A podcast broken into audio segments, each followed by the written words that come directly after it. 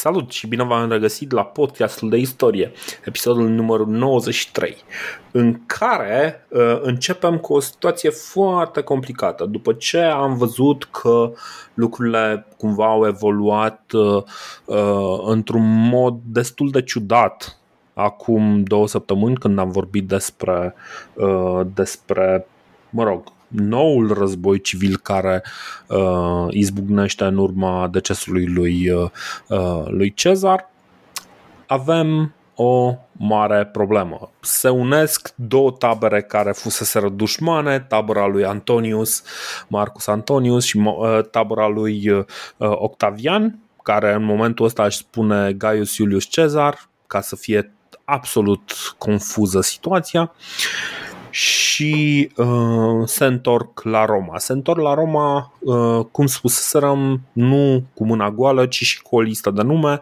cu o listă de nume uh, cu niște oameni care uh, ar trebui eliminați. Dar nu, nu neapărat eliminați, adică așa cum spuneai tu în discuția pe care am avut-o înainte, aia behind the scenes, există un uh, motiv clar pentru care uh, Antonius și uh, Octavian fac această listă de subscripții, de prescripții, nu subscripții, și uh, pentru care încep să uh, posteze din, nu știu, cred că din săptămână în săptămână sau odată la trei zile, o nouă listă de nume.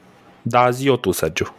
Bă, bă, în primul rând, da, 93, episodul 93 uh uite, în sfârșit am ajuns să avem uh, uh, deja destulă istorie în spatele nostru, ajungem imediat la 100 de episoade și asta o să ne ajute cu tot felul de comparații, poate nu știu, să mai facem niște incursiuni în trecut, adică eu cel puțin mi-aș dori, știi, să fac niște Na, când e cazul, când e cazul niște observații. Cât ajută memoria. Exact, exact. Dar bine, evident să aibă legătură cu subiectul na, și să aibă oarecare logică, oarecare cauzalitate, dar am încredere în, în Dorin că mă va aduce pe calea cea dreaptă dacă mă abat foarte mult. Asta apropo de, de chestii din trecut. Și apropo de proscripții, Uh, într-adevăr, proscripțiile de pe vremea lui Antoniu și a lui Octavian și a lui Lepidus, deci de pe vremea celui de-al doilea triumvirat, se deosebesc radical de proscripție de pe vremea lui Sula. În primul rând, el, uh, Sula a făcut proscripțiile după, dacă mai țineți minte, da? El a vrut să-și anihileze toți adversarii din punct de vedere militar. A fost o chestie din asta așa uh, ideologică, doctrinară, da? El, nu mai, el câștigase deja războiul nu mai avea nevoie de bani. El nu avea nevoie să strângă bani ca să-i mai bată. Îi bătuse pe ăia de le-a sunat apa în cap, că s-a întors din Grecia și i-a, i-a zăpăcit pe toți. Ăștia, în schimb, triumvirii Antonio, Octavian și Lepidus aveau de câștigat o bătălie da, cu liberatorii care se duseseră în est și așa mai departe. Deci, fără bani, fără, această, fără aceste liste care se actualizau tot timpul, n-aveau ce să facă. Asta zic. Uh, pe lângă faptul că aveau niște motive din astea financiare și personale, uh, au, au reușit să, uite, o premieră, o premieră de care chiar voiam să zic, pe care am citit-o la pian, au reușit să, uh, să stabilească o premieră cu impunerea unor impozite asupra romanilor. Cetățeanul mhm. roman până acum nu avea de plătit absolut nimic. De aia uh, veneau săraci în număr așa mare la Roma. Muritor de foame nu contează, ei mai subvenționau ăștia cu niște grâne, se descurcau. Dar așa cum uh, pe vremea războaielor sociale ajunseseră tot să fie egal din punct de vedere al cetățeniei, bă, și acum romanul se uita la Antoniu și la Octavian și era super nemulțumit pentru că ajunsese să plătească impozit exact cum plătea și la din Grecia, din Macedonia, din Asia și îți spun, uh, ce te deranjează mai... Să zicem că eu sunt un cetățean modest din punct de vedere financiar și neutru din punct de vedere politic. Dacă eu îmi văd de treaba mea și nu sunt în nicio tabără, să știi că triumvirii mă trec cu vederea, nu mă pun pe nicio listă, nici la două zile, nici la o săptămână, dar n-am cum să evit impozitele, da? De impozite și de moarte, taxe, de, nu, n-aveau, n-aveau cum să scape. Și de asta spun, mm-hmm. i-au enervat foarte, foarte tare pe cetățenii ăștia cu, cu, proscripțiile, cu proscripțiile lor.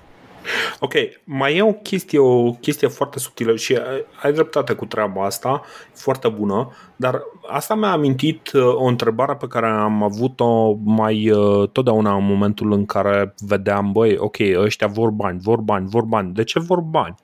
Pentru că ei au în mână puterea. Da? Deci de ce vor ei bani? Și e o întrebare foarte bună dacă că știi cum e, primele răspunsuri ale evidente uh, sunt uh, nu știu, sunt niște, uh, niște cotloane destul de uh, întunecate unde nu prea primești un răspuns bun. Păi, uh, în schimb, eu așa la prima vedere, așa, la prima așa, dacă mă iei prin surprindere cu întrebarea asta, mă gândesc că nu aveau chiar puterea. Banii ăștia trebuiau să ajungă cum necum uh, pentru recrutarea și pentru plata soldaților. În principal asta, pe asta se dădeau banii. Bă, recrutai păi, soldatul da, și... Tu ești, la, tu ești la care are forța militară, știi? Tu poți să ți-o sporești. E foarte ușor să ți-o sporești. Zici, bă, uite, noi am făcut o tabără aici, veniți, care nu veniți, v-am ras. Asta, asta este până la urmă uh, farmecul de a avea puterea, puterea militară mai ales, puterea de a face rău cuiva. Și mi-am dat seama de o chestie. Uh, ideea asta de, de uh, dictatură foarte totalitară, foarte absolutistă, încă nu e în capul acestor oameni și ei au o mare problemă. Ei nu pot, de exemplu, ok, că pot, pot să-i bată pe aia din Roma pe toți. Îi bat pe toți din Roma, intră cu legiunea în Roma și gata, au rezolvat situația. Mm. Numai că ce faci cu cei din restul Imperiului? Că până ajungi la ei, ăia se organizează. Vrei să zici tu că se mai împiedică de chichițe legislative și Octavian și, și Tavi și Tony da. la nivelul ăsta? Da, da, da, și uh, asta este principala piedică pe care o au uh, Octavian și Antonius.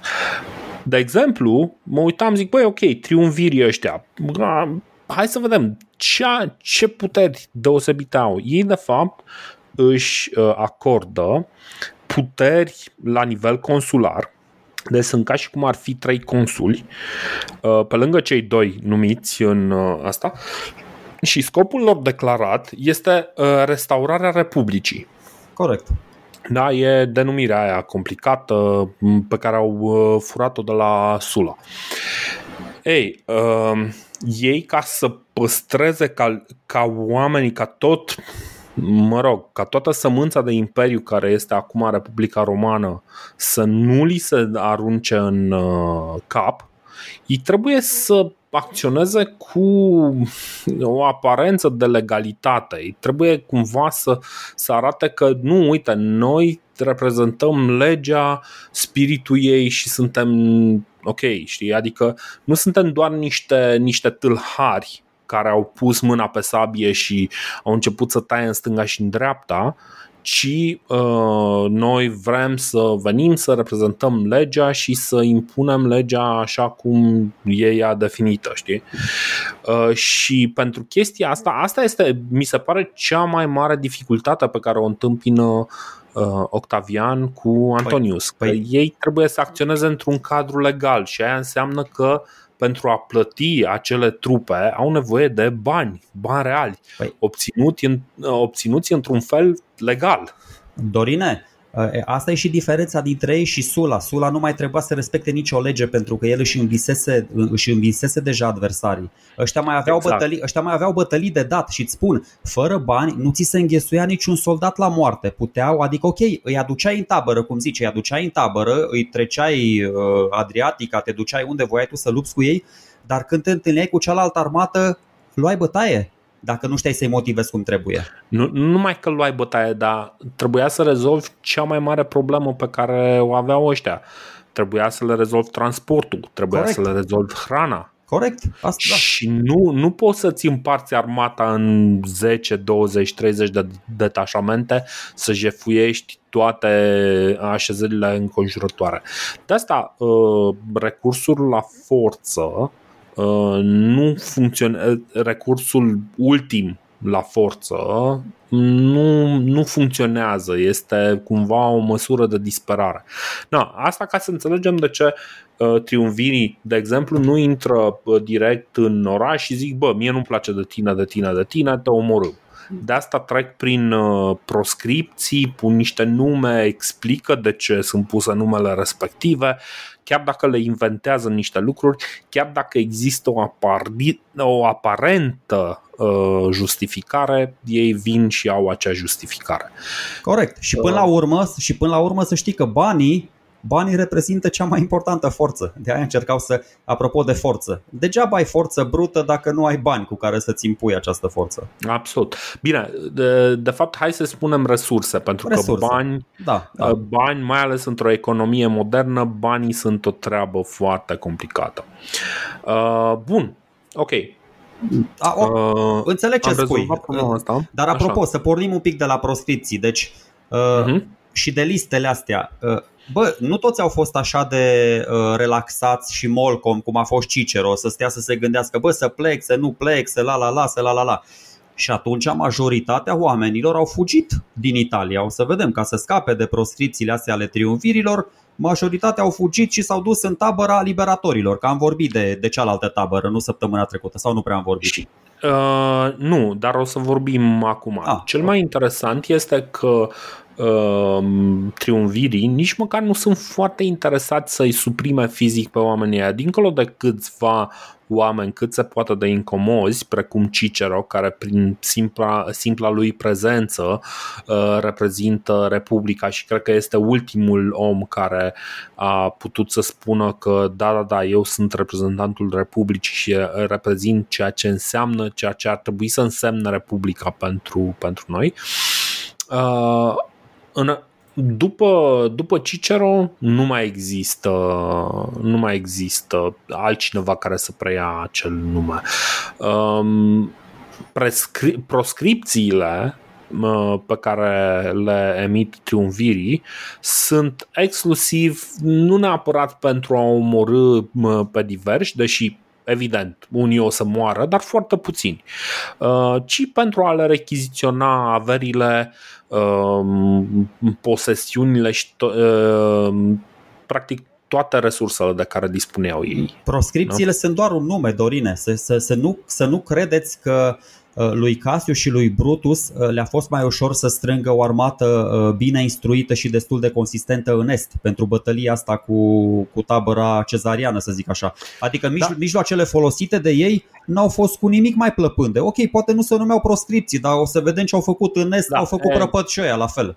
Înainte să intrăm în, uh, în uh, ce, ce s-a întâmplat în Est, hai să vorbim un pic despre tabere. Cum ziceam, de partea asta uh, îi avem pe Antonius, pe Lepidus și pe, și pe Octavian, evident, care împreună stăpânesc Roma și au teoretic mandatul legal din partea, din partea Senatului majoritatea senatorilor care sunt contra uh, triumvirilor au fugit deja în Est, unde în Est se strâng uh, în mod. Uh, deci cei mai importanți sunt Marcus Iunius Brutus și Gaius Cassius Longinus care ăștia sunt doi de pe lista lui Octavian, oameni care au dat direct cu cuțitul în Cezar. Uh, Uh, după aceea, tot ca vectori de, de forță, mai este un Sextus, uh, Sextus Pompei,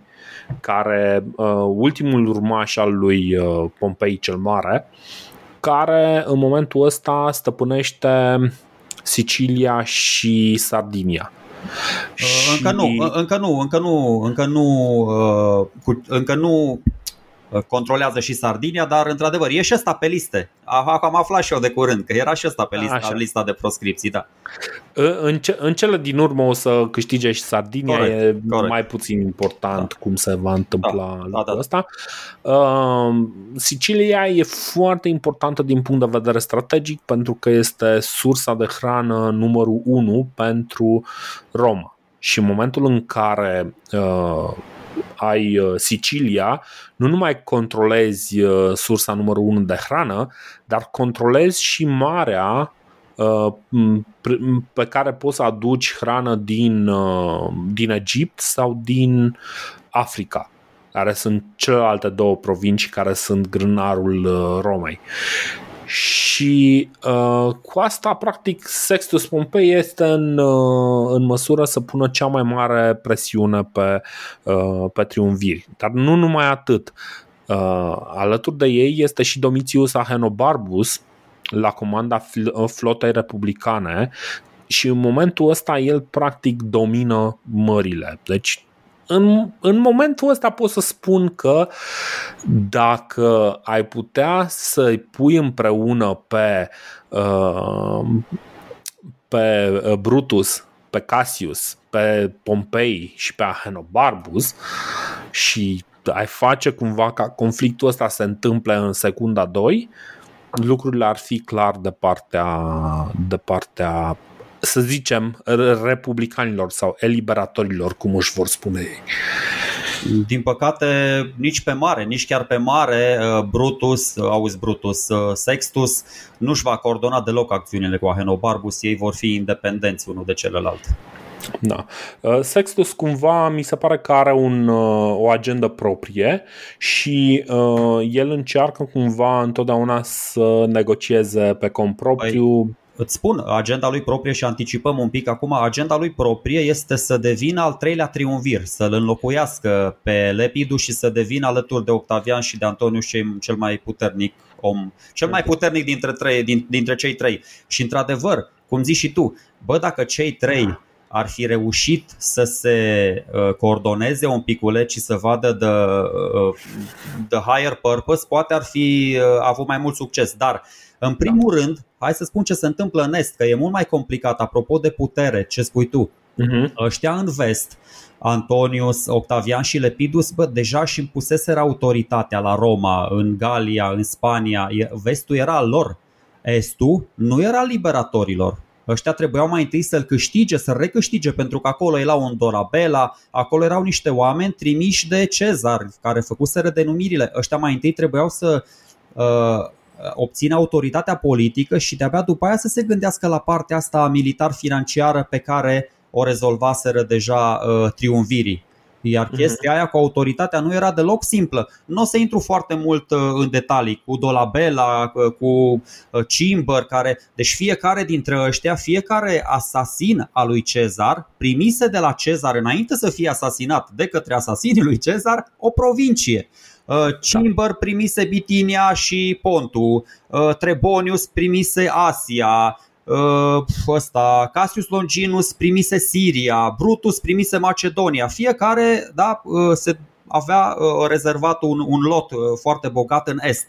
Și uh-huh. ce, ce se întâmplă? Două, trei minute ca să prezint puțin tel uh, situația din Est, ca să vedem după aia unde se întâlnesc uh, taberele sau nu știu, dacă vrei să mai uite, ți las pe ție, pe vestici, tu ești cu vestul, eu sunt cu estul, cred că așa gândim și acum. E ok, nu mă, nu mă deranjează. ok, ok, ok. Hai, hai să vedem. Uh, deci mai întâi în Asia ajunge Trebonius, un tip care a contribuit și el cu, cu cuțitul, a dat acolo. A, așa, Trebonius este cel care îl ține de vorbă pe Marcus Antonius la intrare, ca să nu intre sta în senat. Și ăsta încearcă mai întâi să strângă niște bani și trupe pentru, ca, uh, pentru Casiu și pentru Brutus, că știau că ăștia uh-huh. o să vină, se gândea. După aia vine Dolabella. Dolabella uh, e destul de meseria, să zicem. Ajunge în est uh, pe la sfârșitul lui 44, uh, cucerește orașul Smirna, îl prinde pe Trebonius, da, ăsta nu-l lasă să intre, mă rog, se bat ei acolo, până la urmă uh, Trebonius moare, ucis de Dolabella. Da, deci au, uh-huh. au început buni, uh, un început bunicel pentru vestici. După aia ajunge și Cassius în est. În anul 43 ajunge Cassius, da? Teoretic el respectă decizia Senatului, că ne mai, ne mai amintim, Antoniu și Dolabella au fost declarați uh, enemy of the state, au fost declarați inamici ai statului, da, la, da. după confruntarea de la Mutina și după aia, în fine, uh, Cassius era un tip foarte tare, el, avea, el luptase alături de Crasus în campania aia, bătălia de la Carhae din 5-3, dacă vă mai aduceți aminte. Și sunt unii istorici. Care? Car, care, care, Carhae, în fine. Și uh, istoricii spun că, bă, dacă Crasus ar fi ascultat de, de Cassius, cu totul alt, altul ar fi, ar fi fost deznodământul confruntării, da? nu ajungea cel mai bogat om al planetei să bea aur topit cu găleata. Da, în fine, o... Cassius e numit salvatorul situației. În...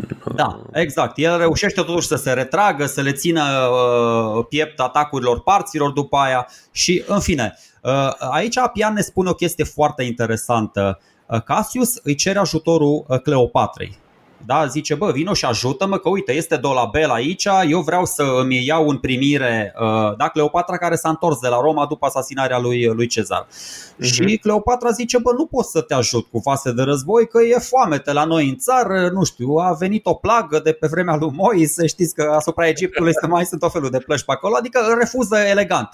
Egiptul, Egiptul Cleopatrei s-a declarat cumva neutru în bătălia asta dintre triumviri și liberatori. Ea a jucat inteligent și o să vedem, ea o tipă isteață rațională, nu vrea să cadă la mijloc, da, foarte, foarte diplomatic.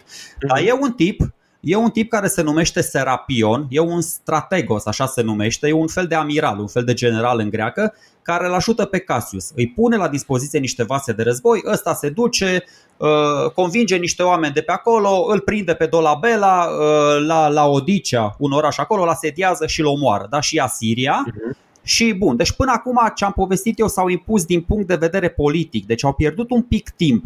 Și acum o să vedem cum se impun din punct de vedere militar și financiar. Nu fac nimic nimic mai prejos din ce au făcut ăștia din vest.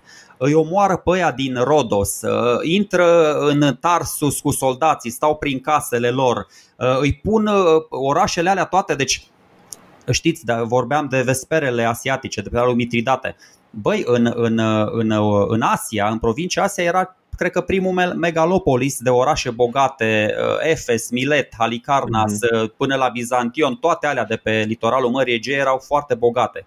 Și vine Casiu și zice, bă, ia plătiți voi o taxă de protecție pentru 10 ani de acum înainte. Deci 10 ani.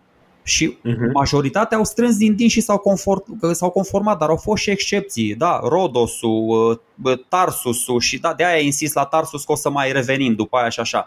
Au vândut, au intrat, au vândut Uh, uh, sclavi, pământuri, bijuterii, absolut orice. I-au luat uh, în sclavie pe ăștia, i-au luat cu arcanul pe locuitori. Nu o să intru la fiecare oraș, deși Apian povestește mult mai detaliat. Dar asta uh-huh. este ideea. Și nu doar Cassius, care era dita mai militarul, să zicem că avea așa un spirit mai cazon, bă, ci și Brutus.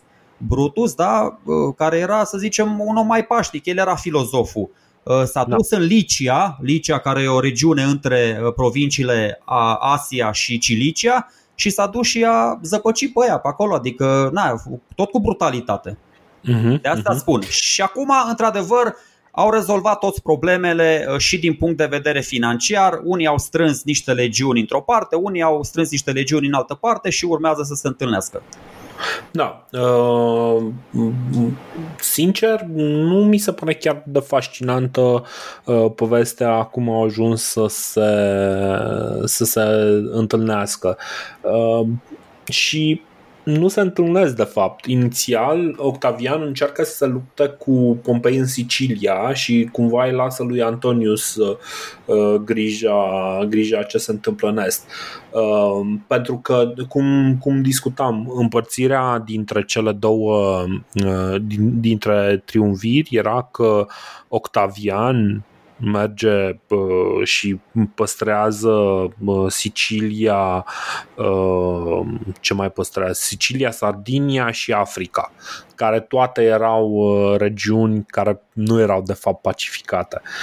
Uh, și Octavian, cum ziceam, e primul care, care începe să se lupte. Îl trimite pe Salvidienus, care este unul din, uh, din prietenii cu care cu care a început uh, toată această aventură, unul din, uh, din cercul apropiat, să se lupte cu Pompei pe mare încercând și el să ajungă acolo cu o flotă. Lupta navală are în uh, loc în promontoriul Scila, da, Scila, Carib, da, no, există un promontoriu, există uh, o stâncă care e denumită Scila, pe acolo se bat Însă trupele lui sunt, uh, sunt prinse de o furtună și Pompei e în avantaj care nave mai ușoare cu care reușește, pe care reușește să le controleze în furtună și cu care practic reușește să scape. Uh, Octavian rămâne în momentul ăla fără nave, ajunge uh, la Hipponium, care e actualul Vibo Valentia, și, să, și le promite uh, lor și celor din Regium, care sunt orașele cele mai apropiate de Sicilia uh, pe mare, că orașele lor nu vor fi pe lista orașelor care vor fi colonizate de veterani, asigurându-se că uh, în felul ăsta că nu se aliază cu Pompei. Pentru că, și aici foarte important, bă, chestie care mi-a scăpat, un lucru foarte important pe care l-ar de rezolvat uh, Octavian este ce face cu veteranii. Și el s-a apucat să le promită veteranilor, băi, o să vă dau uh, pământ, o să vă dau uh, să colonizați noi orașe. Și a făcut lucrul ăsta colonizând uh, niște orașe deja existente, dându-i afară pe, uh, în mare parte pe uh, vechii proprietari, chiar dacă le cumpără pământurile, nu este un lucru foarte plăcut pentru ei.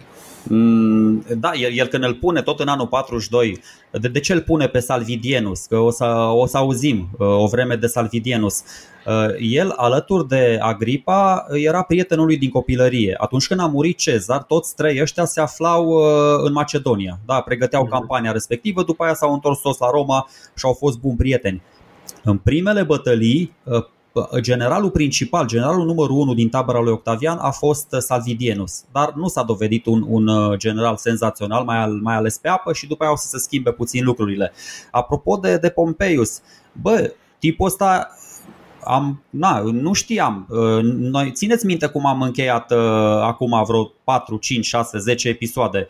A scăpat de la bătălia de la Munda, târâș grăbit, s-a târât acolo pe plajă, a ajuns cu chiu cu vai în Sicilia și asta e, dar având atâtea probleme pe cap, triumvirii, după moartea lui Cezar, ă, ăsta a reușit să strângă în jurul lui dita mai aliații, orașe, comercianți, marinari, nave, deci tot felul de proscriși. Că, într-adevăr, noi am spus că majoritatea proscrișilor se duc în est, dar sunt destui mm-hmm. care vin și în Sicilia, vin și la el.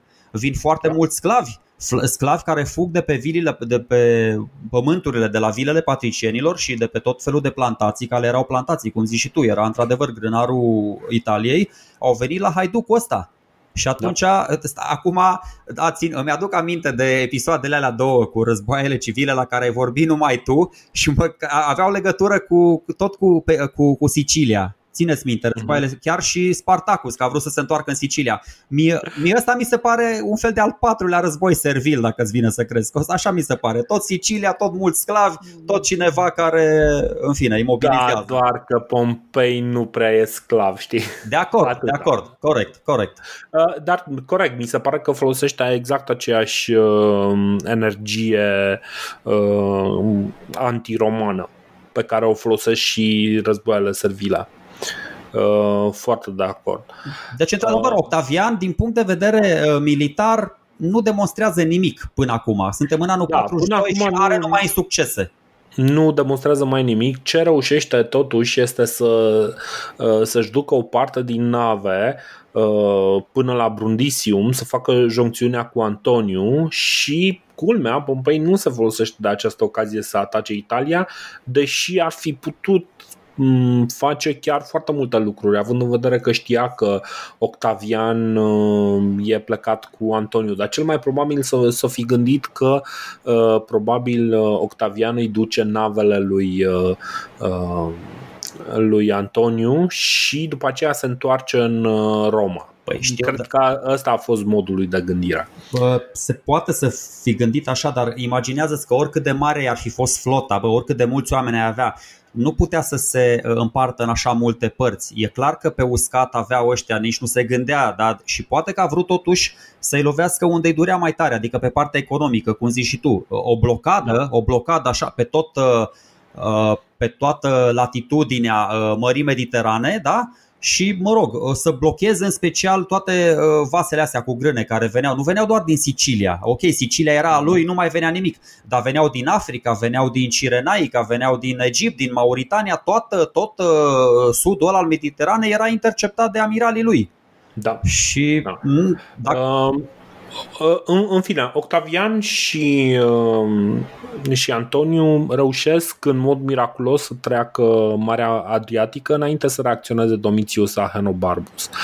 Uh, dar uh, ce face uh, Ahenobarbus după aceea este să instituie o blocadă care îi va bloca uh, care, care le va bloca absolut toate uh, în, întăririle sau uh, uh, aprovizionarea. bă, bate-mă, omoară-mă, nu știu cum se întâmplă chestiile astea. Bă, au uh, superioritate navală, le trec toți soldații în partea elaltă. La fel a fost și cu Cezar și cu Pompei. Era, l-a, l-a pus pe Bibulus să, să apere Adriatica aia, s-a trezit Bibulus după ce Cezar și-a cărăbănit toți soldații și după aia a instituit o blocadă. O blocadă la cine, frate? Că au trecut toți. Uh, păi bine, Nu n-au e cazul trecut acum, toți, că nu e, la- nu e cazul acum, dar La, ce, la Cezar chiar nu trecuseră toți, aia una la mână și a doua la mână că uh, aici, ok, trec ăștia cu ceva provizii, dar îți dai seama că ăștia nu aveau un infinit de nave, deci e clar că, bă, ok, am trecut toți oamenii uh, și uh, aveau nevoie să păstreze lanțul de aprovizionare ca să nu trebuiască să jefuiască în jur în, uh, în provincia pe care o avea deja în stăpânire uh, Brutus, nu? Da. Și atunci, cam asta e, e problema. Uh, dacă vrei tu să spui cum se întâlnesc în, uh, în apropierea orașului Filipii, Da, da. Vreau să vă povestesc mai întâi, apropo de, de Filipii, vreau să vă povestesc de Via Apia și Via Egnatia. De ce s-au întâlnit acolo și de ce cred Mhm. eu că aici s-a pierdut războiul. De fapt, o să povestesc de ce s-a pierdut războiul de către liberatori după ce, se ter- după ce povestim cele două bătălii. Dar noi am, po- apropo de trecut, uh, Filipii, oraș străvechi, uh, fondat de Filip al II-lea al Macedoniei, da, frumos. Uh, Țineți minte, da, Via Apia era cel mai important drum din peninsula italică, că am zis noi, da, foarte Corect. frumos, uh, se ducea pe la Capua, trecea pe Nini, Tarentum și ajungea într-un final la Brundisium. Da? Deci avea acces la Marea Ionică spre sud și la Marea Adriatică spre est. Am povestit de, de Tarentum când am vorbit de Pirus, când am vorbit de Hannibal, că a cucerit sudul Italiei, foarte, de orașele astea, de aia insist un pic pe ele. O să tot auzim. Și de ce o să auzim de ele? Pentru că sunt amplasate foarte strategic, sunt pe drumurile comerciale ale antichității. De aia o să auzim de o mie de ori și de Brundisium, chiar și în episodul ăsta o să mai auzim.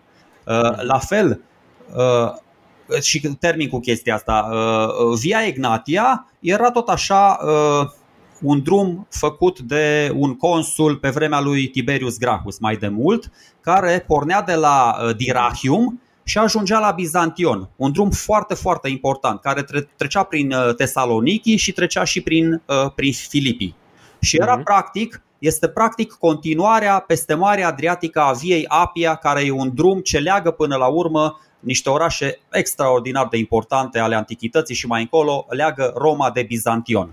Și cei din vest aici uh, fac o greșeală. Ăștia din est stau foarte mult să strângă trupe. Nu spun că era ușor, dar îi lasă pe cei din vest, cum bine ai remarcat și tu, practic să-i fure de sub nas provincia lui Brutus. Brutus era cu Mhm. Cassius în Asia și până să se ducă cu trupele, dacă, ar fi, dacă s-ar fi întâlnit un pic mai la vest, un pic mai la vest, nu la Dirachium, dar poate la jumătatea drumului, după Tesaloniki, ar fi câștigat bătălia asta 100% cealaltă tabără, nu spunem cine. Dar așa o să vedem că deja se, uh, se înclină un pic balanța, cum spui și tu, iar uh, nepermis de mult, Dorine, nepermis de multe uh, trupe și provizii uh, trec totuși Marea Adriatică, ajung în, în Grecia din Italia până să se prindă Ahenobarbus. Bă, toată stima pentru Ahenobarbus, sunt familia mea favorită, deci pe cuvântul meu, dacă ar fi să identific o, o familie care să caracterizeze cel mai bine spiritul roman, ca zonă, așa, nu știu, uh, drept, uh, crud, uh, așa,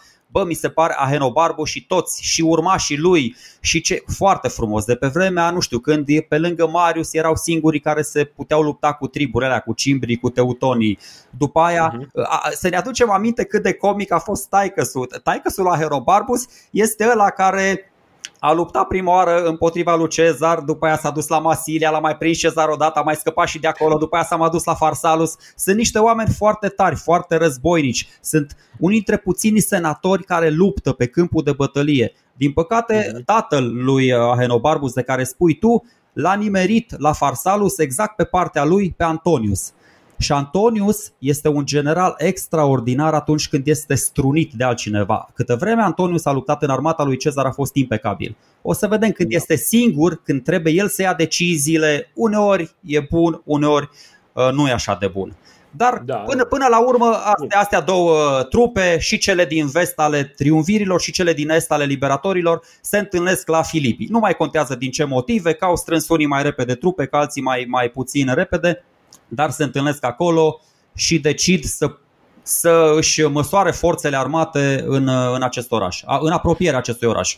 Exact. Cassius și Brutus ocupă uh, două tabere diferite la înălțime uh, și uh, Antonius și Octavian sunt obligați să uh, iau o poziție uh, semidefensivă la poalele uh, unor, uh, unor delușoare Uh, și uh, lângă o mlaștină, Octa, uh, ăsta, Antonius își pune tabăra lângă o mlaștină, ceea ce îl face cumva, într-un fel îl, îl protejează de un atac din, din flanc dar în același timp își dă seama că el ar putea să folosească um, presupunerea că din mlaștina aia nu poate să, să atace, vrea să folosească acea presupunere în folosul lui.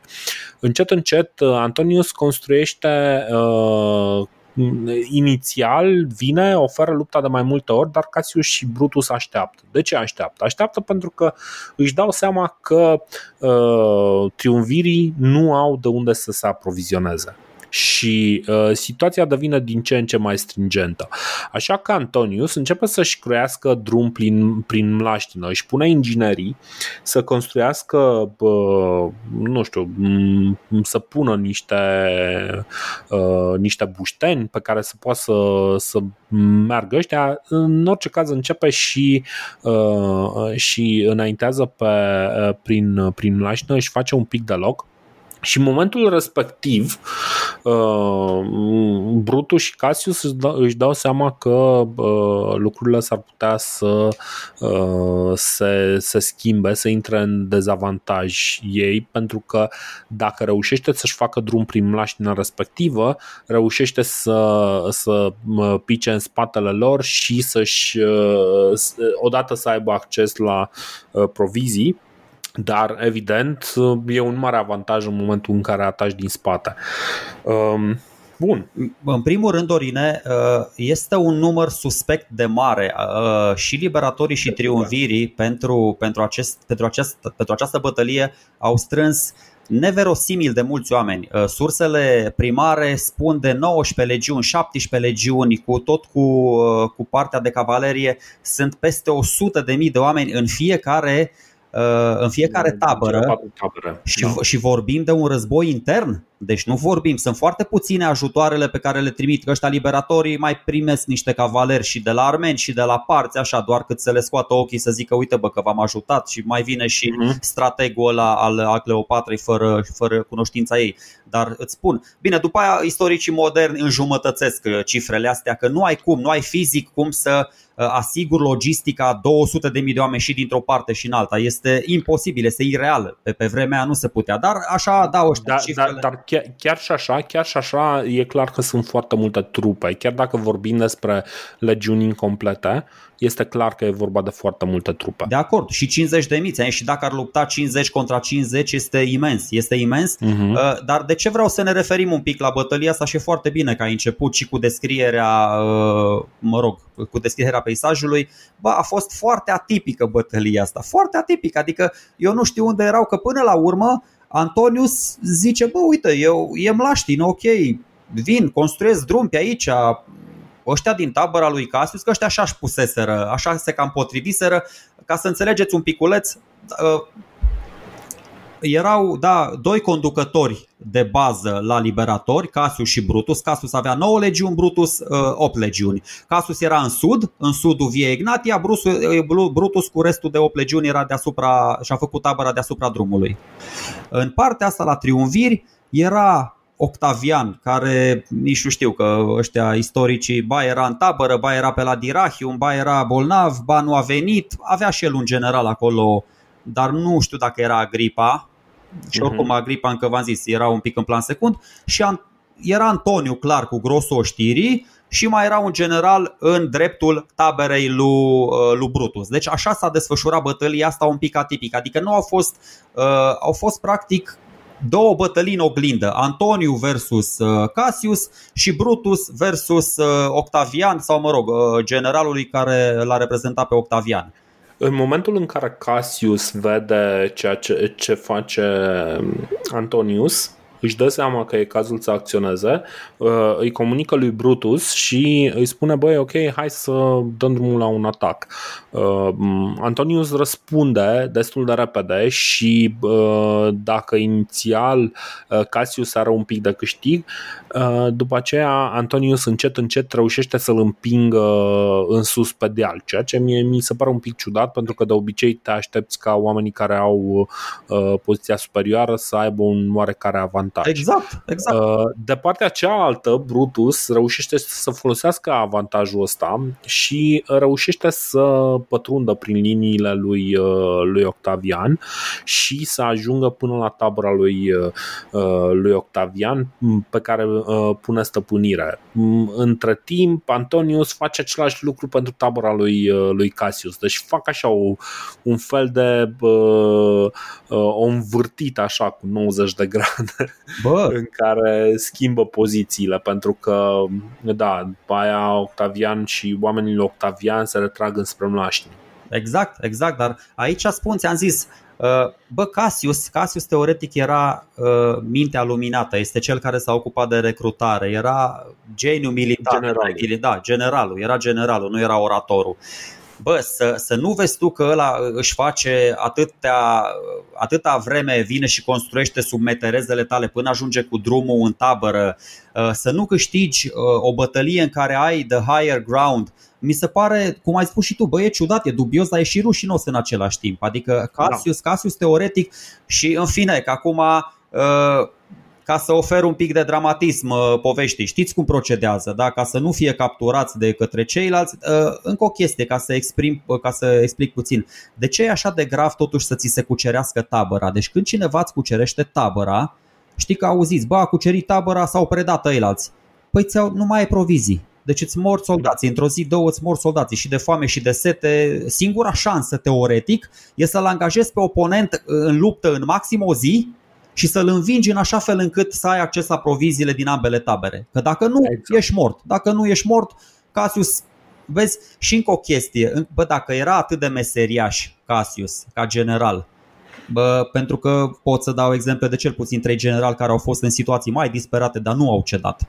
Nu, uh-huh. nu, nu s-ar fi sinucis cu același pumnal cu care îl înjunghease pe Cezar, ca să dau și mai mult dramatism poveștii. Deci Cassius a renunțat după prima, după prima incursiune. Când a văzut că lucrurile nu merg cum trebuie, a dat vina ba pe praful a crezut, ailor. A da. crezut, da, a crezut că și Brutus este învins la rândul lui și a zis că situația e fără de scăpare și să sinucide.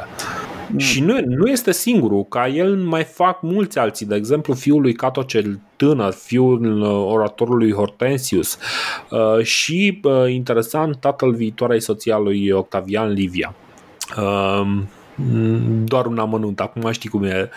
Cumva, având în vedere că e viitoarea soția lui Octavian, s-ar putea ca relația lor de familie să nu fie chiar grozavă.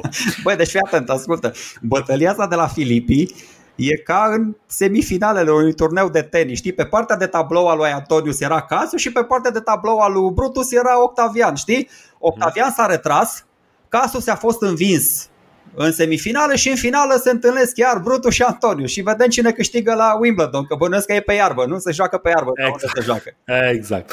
Uh, problema, problema esențială este în continuare problema proviziilor și Brutus, uh, după ce reușește să pună stăpânirea pe tabăra lui Octavian, care apropo scapă, uh, dar de ce scapă? Scapă pentru că se duce să lupte în prima linie și pentru că se duce să lupte în prima linie ajunge să să fie mult mai protejat decât dacă, de exemplu, ar fi stat uh, uh cu lașitate în tabără sau uh, ar fi fost, de exemplu, în Dirahium, știi?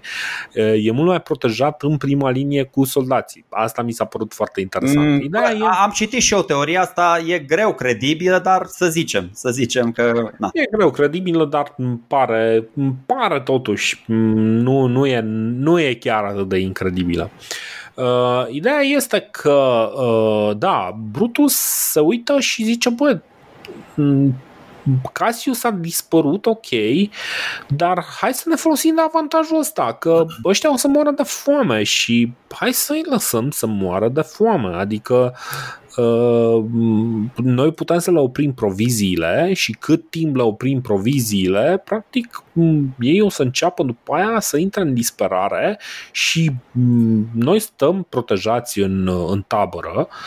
Să atași tabăra este mult mai dificil deci dacă, dacă este, uh, dacă este cu, cu toată lumea înăuntru, pentru că uh, tabăra, o tabără romană de obicei evolua. În prima zi era o, o întăritură minimală, dar pe măsură ce ăștia stăteau în acea tabără, o întăreau. Uh, deci, uh, Brutus zice, bă, noi stăm în tabără și dacă vedem că au nevoie de ceva provizii și ies proviziile, ieșim și le luăm, uh, noi uh, ținem avantajul. Numai că se întâmplă exact ceea ce pățește și ceea ce pățise la rândul lui și Pompei Magnus.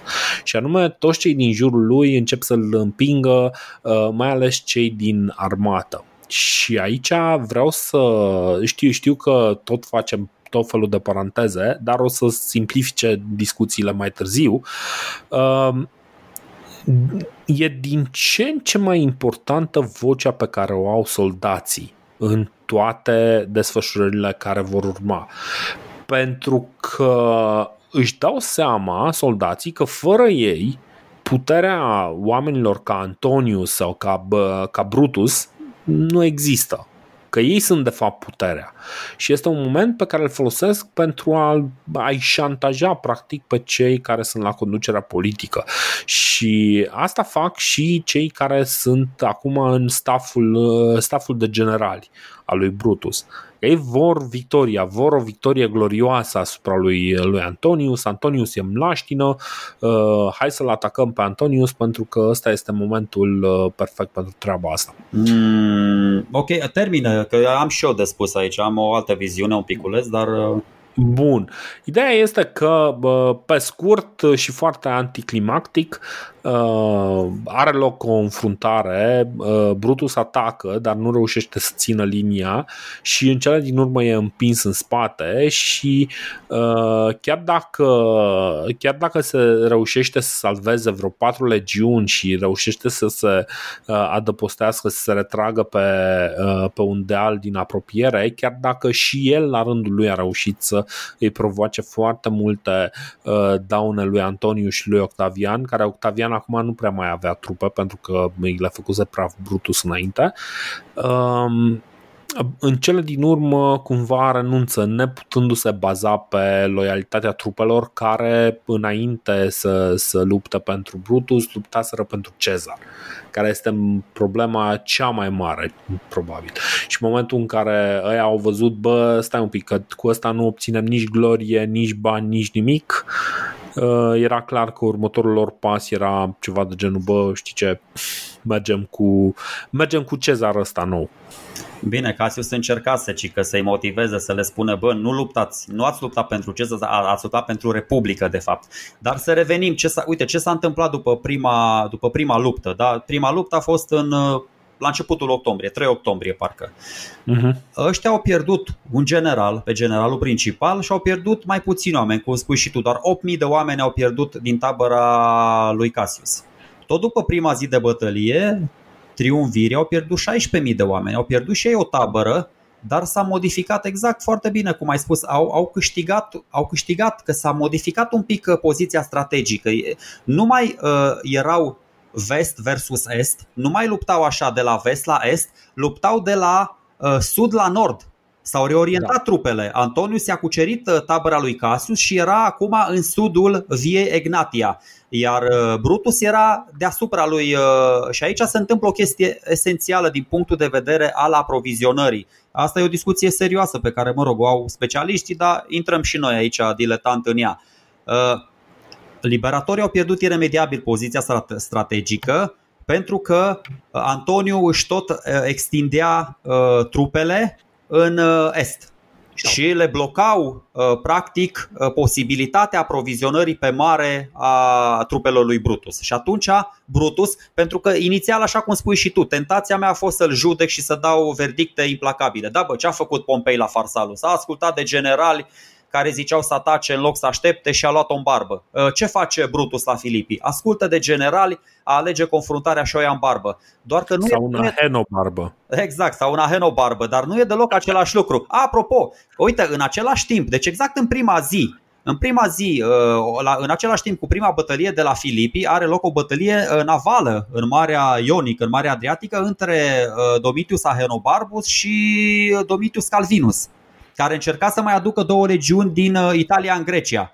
Bă, și îi distruge uh, Ahenobarbus, îi distruge, uh, distruge aproape complet uh, flota triumvirilor, pierd ăștia două legiuni, sunt varză. Doar că ce să vezi, fiind ăia la Filipi în partea cealaltă și ăștia în Marea Ionică, Plutarh ne spune așa că Brutus nu a aflat despre înfrângerea catastrofală a lui Calvinus din 3 octombrie până în 23. Deci în 20 de zile n-a ajuns nicio uh, navă să-i spună lui Brutus, bă, stai un pic, că uite, stă, suntem, stăm mult mai bine decât te aștepți, ăia nu mai pot să vină cu nimic, hai să nu atacăm, hai să mai așteptăm sau așa. De aia spun, bine, e ușor din fața monitoarelor să analizăm chestiile astea. Nu știu ce a făcut Brutus, cum. Îți spun, eu nu de la Brutus aveam așteptări foarte mari. Brutus. Uh, și de la Cassius, da. Exact, de la Cassius. Brutus uh, se ridică la nivelul, uh, mă rog, la, la nivelul renumelui său. Dar Cassius e vraiște la, la, la fața asta. Și, și cred eu că Brutus chiar face o, uh, o poziție bună și dacă nu ar fi avut uh, sânge pe mâini, ar fi fost chiar un, uh, un erou interesant. Numai corect, că corect. lucrurile sunt mai complicate. Uh, da, ok. Uh, cum ziceam, Brutus uh, se retrage cu patru legiuni pe un deal, își dă seama că e învins, se sinucide. Uh, alături de el și, și ceilalți. De fapt, acum se sinucid uh, ăilalți de care, de care ziceam. Da, da după a doua bătălie. Corect, corect. Că atunci își dau seama cumva lucrurile sunt pierdute. Uh, deși, na, dacă stai să te gândești, nu erau pierdute, că l-aveau pe uh, Sextus. Numai că nu s-au gândit. Uh, le, um, Antonius decide să-i uh, ofere o înmormântare plină de onoare lui lui Brutus, cumva amintindu-și, îi îmbracă, de exemplu, trupul în uh, purpură, amintindu-și că Brutus a intrat în conspirația contra lui Cezar doar condiția ca Antoniu să fie cruțat. Uh, după aceea, evident, uh, triumvirii și-au împărțit între ei trupele lui Cassius și lui Uh, lui Brutus. Octavian uh, se întoarce în Italia uh, și are niște probleme mult mai interesante de rezolvat, iar Antoniu rămâne cu, cu Estul. Practic, refac înțelegerea pe care o aveau la începutul triumviratului și cumva îi rămâne lui, lui Antoniu Estu Uh, chiar dacă uh, Galia rămâne la Antoniu. Da, aici sunt, uh, sunt deja niște lucruri complicate. Mm, Octavian Octavian, stai, stai, Octavian preia Spania de la Lepidus și promite lui Lepidus Africa dacă se dovedește că nu a colaborat cu Sextus Pompei. Și aici vine o chestie, pentru că dacă ați observat, nu am vorbit în toate, toate discuțiile astea despre ce face Lepidus. Și aia pentru că Lepidus nu face foarte multe lucruri. Nu face foarte multe lucruri pentru că în momentul în care are loc conflictul între Octavian și, uh, și Pompei, Lepidus este uh, acuzat de neintervenție și uh, cumva asupra lui planează niște acuzații de astea bizare și ăsta este momentul pe care Octavian îl folosește ca să-i preia uh, acele provincii care fusese date lui. De exemplu, Spania e una din, din ele, dar și Italia. Eu n-aș vrea, adică vreau să rămânem cu ceva din bătălia asta, pentru că bătălia Așa. de la Filipi e una dintre bătăliile importante ale istoriei. Uh, are niște urmări foarte importante. Uite ce spune Plutarh. În tot războiul acesta, Octavian nu a făcut nicio ispravă. Lauda și cinstea izbândei se cuvin în totalitate lui Antonius. Băi, vedeți Corect. ce frumos, extraordinar. Deci, concluzia e destul de clară la prima vedere. Bătălia a fost câștigată într-o, într-o proporție covârșitoare de către Antonius. De data asta nu avem ce să comentăm omul chiar și-a făcut treaba, l-a bătut mai întâi pe Cassius, după aia l-a bătut pe Brutus, l-a plâns un pic pe, Bru- pe Brutus, l-a înmormântat cu purpură, l-a trimis pe un liber să-l înmormânteze, ăla a considerat că purpura e foarte scumpă și nu l-a înmormântat cu tot cu purpură, l-a prins pe Libert, l-a ucis și pe Libert, a rezolvat toată treaba. Și după aia, într-adevăr, cum spui și tu, s-a refăcut așa verbal măcar o reîmpărțire a provinciilor, pentru că ce să vezi, s-au eliberat provinciile din est. Liberatorii nu mai aveau toate provinciile, băi, și acum, acum este apogeul lui Antonius. Deci apogeul lui da. Antonius care, spre deosebire de Cezar, uitați-vă un piculeț, Ăsta, uh, Cezar chiar nu a înțeles cu care era definiția războiului civil. Antonius nici măcar, la Antonius nici măcar nu s-a pus problema serbării unui triumf la Roma. Pentru că el știa, da. bă, lupt împotriva oamenilor mei, este un război civil, da, n-am cucerit niciun teritoriu pentru Republică, sunt legionar, nu mă duc în joc de ai noștri și serbesc ce serbesc până, până la urmă. Deci asta spun. Și încă două, două trei nume că unii, unii au terminat bine după Filipii, de, de alții o să mai auzim, de alții nu o să mai auzim deloc.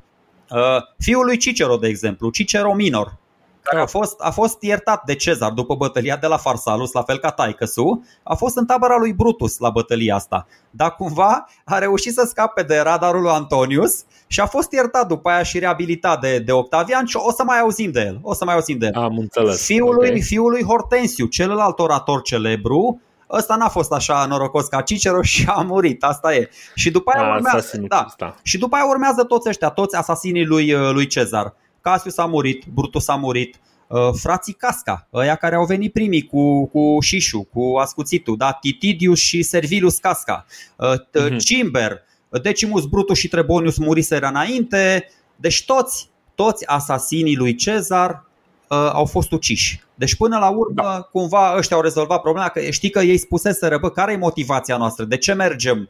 Mergem să ne răzbunăm, nu să, să-i răzbunăm uh, asasinarea lui Cezar. Da. Și s-au dus oamenii și au, și-au rezolvat problema asta. Dar eu revin, doar atâta vreau să spun și după aia trecem la, adică continuăm povestea. Aici, dacă ar fi procedat puțin mai rapid uh, Cassius, pentru că, de, așa, de ce s-au întâlnit la Filipii? S-au întâlnit la Filipii pentru că triumvirii au trimit în recunoaștere 5, 4, 6 legiuni conduse de Norbanu și de Saxa. Sau, ăștia s-au întâlnit cu Brutus și cu uh, Cassius și au blocat acolo, i-au ținut în loc până au venit și ceilalți. Dacă trimiteau uh-huh. și ăștia mai repede legiunile și se întâlneau, ți-am spus, se, dacă se întâlneau cu 100-200 de kilometri mai la vest, ar fi câștigat bătălia liberatorii. Deci un, unele, uneori așa o să fie în istorie. Bă, unele decizii și unele outcome-uri depind de, de nu știu, de 10 minute, dar o da. minore pe care nu le observ, cum zici și tu, sunt niște chestii atât de nuanțate încât, deci asta e, dacă bătălia nu, nu s-ar fi dat la Filipi, ci la Dirahium, bă, liberatorii câștigau 100%. Da, da, da. Um, Bun, o să rămânem, cum ziceam, uh, Antonius o să rămână în Est și o să vorbim în episodul următor despre ce face Antonius în Est uh, și despre mai multe lucruri legate de Antonius. Uh, numai că noi acum o să ne uităm așa, o să luăm camera uh, filmul, o să mutăm filmul cu, cu uh, de reflectorul pe, pe Octavian. Uh, din, uh, din toți cei care se opun uh, domniei curente a triumvirilor, mai rămân Sextus Pompei în Sicilia și Domitius Ahenobarbus la comanda flotei republicane. Octavian, cum ziceam, reușește să se întoarcă în Italia și el are acum o mare problemă pe mână și anume are nevoie să își țină promisiunile uh, față de veterani. Pentru că, practic, ce se întâmplă este că bă, toți cei care, bă, așa zi și eliberatori, toți cei care participaseră la asasinatul lui, uh, lui Cezar, după cum bine ai zis și tu, muriseră. Uh, și acum, practic, trebuia să, uh, să dea uh, ceea ce promisese la 46.000 de veterani.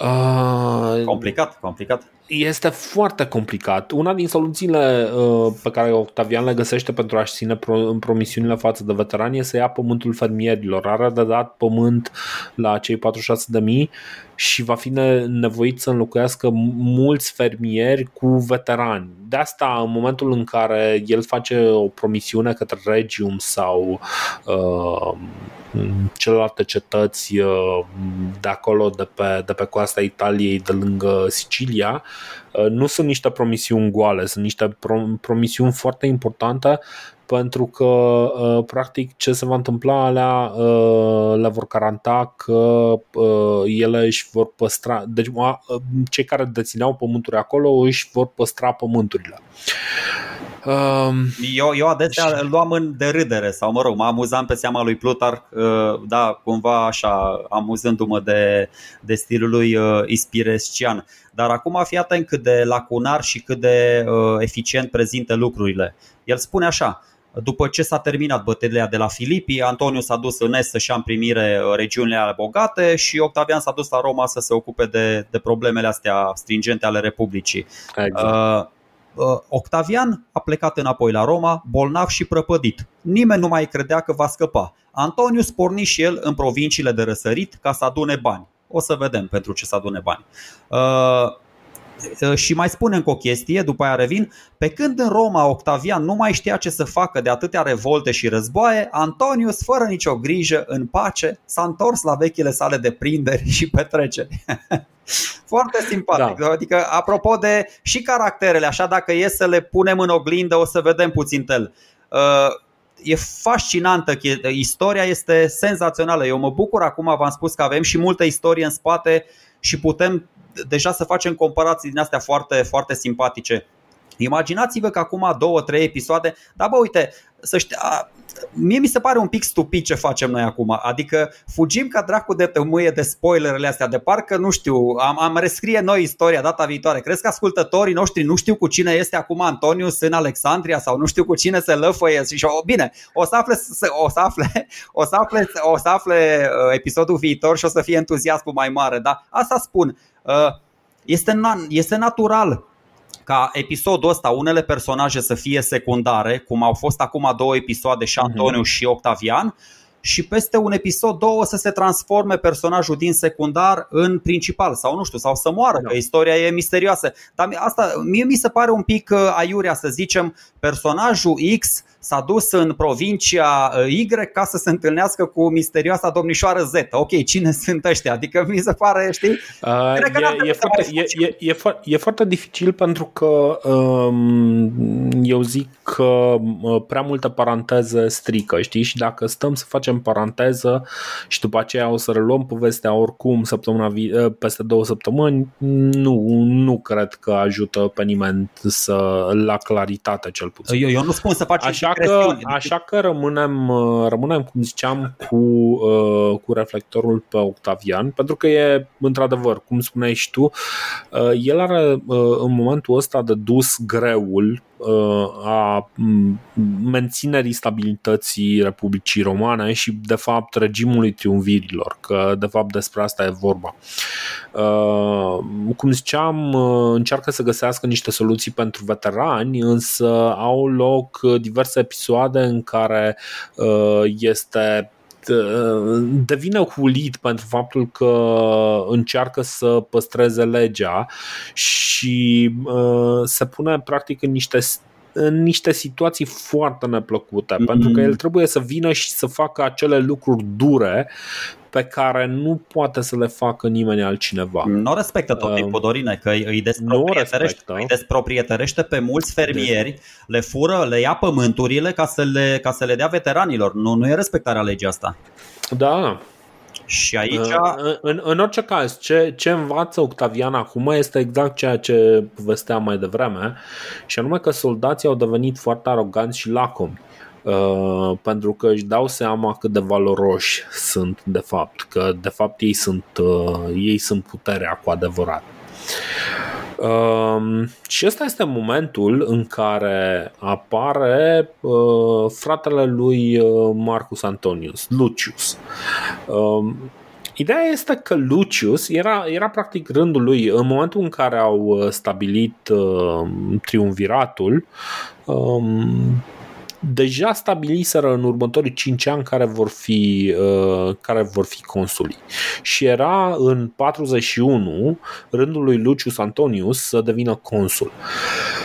Și uh, chiar dacă chiar dacă Lucius nu, nu stă foarte mult în contact cu fratele lui, cumva uh, are pe lângă puterea consulară pe care o avea și care teoretic îl pune cam la egalitate cu triumvirii, mai avea cumva și numele de Antonius, care îi dădea așa o... Mm, nu e chiar triumvir, dar e pe acolo. Cumva el știe ce zice, știe ce face. Încurajat și de soția lui, uh, lui Marcus, Fulvia, strânge o armată de suporteri care uh, începe să-l conteste pe Octavian. Inițial, niște lucruri uh, destul de simple, îl contestă, uh, mm, uh, rămâne totul la nivel de discursuri. Însă, uh, la un moment dat, lucrurile devin din ce în ce mai stringente și, Octa- uh, și uh, Lucius uh, își strânge uh, cât două legiuni, parcă reușește să strângă. 8, 8 legiuni, el ajută și oh, 8 legiuni, da, da, da. El, uh, era normal, era normal pentru că din postură, el în anul 41 într-adevăr a fost consul și bă, ok, egalul sau neegalul triumvirilor uh, din postura de consul, ai sub comanda ta niște legiuni. Exact, exact, exact. Și, și e și la Roma. Și e și la Roma. Da. Legiuni la Roma. E, deci. e, e, e și la Roma. Lucrurile sunt destul de complicate. Ăsta e momentul în care, de exemplu, Octavian divorțează de Claudia, fica Fulviei, cu care se căsătorise ceva mai devreme, în momentul în care uh, stabiliseră triumviratul. Uh, și asta o face ca să nu mai fie asociat cu Fulvia. Cumva Fulvia se asociază în mod public cu Lucius Antonius, dându-i mai multă credibilitate. Uh, rămân practic împreună Octavian și Lepidus. Lepidus uh, rămâne în Roma cu vreo două legiuni care să apere orașul de, uh, de un eventual asediu, iar Octavian merge să strângă trupe noi cu care să lupte cu noua amenințare. Practic merge de fapt și șantajează toate orașele italiene că altceva nu prea mai are ce, ce face. Cum a făcut și Cezar. Cum a făcut și Cezar. Da, numai că situația e cumva mai critică pentru că Uh, deja, uh, deja și Lucius Antonius reușise să tragă din rezervorul ăsta care este Italia, adică începe să rămână fără, fără resurse. Uh, inițial, Lucius Antonius uh, reușește să învingă, reușește să-l bată pe Lepidus, care, uh, uh, care abandonează Roma și fuge în tabăra lui Octavian. Ehm, și aici cumva se întorc lucrurile din uh, băiatul firav care nu prea are nimic de zis pe câmpul de luptă, uh, Octavian și suita lui imediată, despre care o să vorbim un pic mai încolo, preia cumva conducerea ostilităților. Începe, uh, vine în urmărirea lui Lucius, care nu intră cu legiunile, măcar atâta, spre, spre lauda lui, nu intră cu legiunile în Roma, chestie care ar fi fost uh, de neiertat din punctul meu de vedere. Și uh, Lucius uh, se retrage prin apropierea Romei în Perugia de azi, Peruzia. uh, pe atunci. Uh, pune mâna pe, pe garda orașului, se blochează în oraș și, uh, și așteaptă, practic îl așteaptă pe uh, Marcus Antonius să se întoarcă. Pentru că teoretic cumva e de înțeles, adică Lucius crede că are de partea lui legalitate. El zice, bă, voi ați făcut triumviratul ăsta, da? uh, ați făcut triumviratul în ideea că îl răzbunați pe, uh, pe Gaius Iulius Cezar. Au murit toți. Gata, hai, terminați cu triumviratul. S-a terminat. Am restituit um, Republica. Păi da, dar era ipocrit. Era ipocrit când, când ăia s-au înțeles pe baza triumviratului să-l pună pe el consul anul viitor, adică anul ăsta, în 41, i-a convenit treaba. Acum, exact. Acum, bă, stai un pic, că am scăpat de ăla, trebuia să renunțe. Dacă renunța la consulat și spunea, bă, uite, sunt un simplu cetățean, gata, haide, renunțați și voi, desfințați triumviratul, mai venea de acasă, dar așa era doar un discurs ipocrit. Mm-hmm. Uh, Octavian uh, îl asediază și uh, cumva în cele din urmă asediul e chiar îndelungat. Nu mai știu cât durează, parcă durează ceva de genul jumătate de an.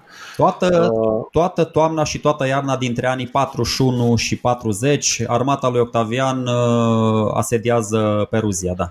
Da.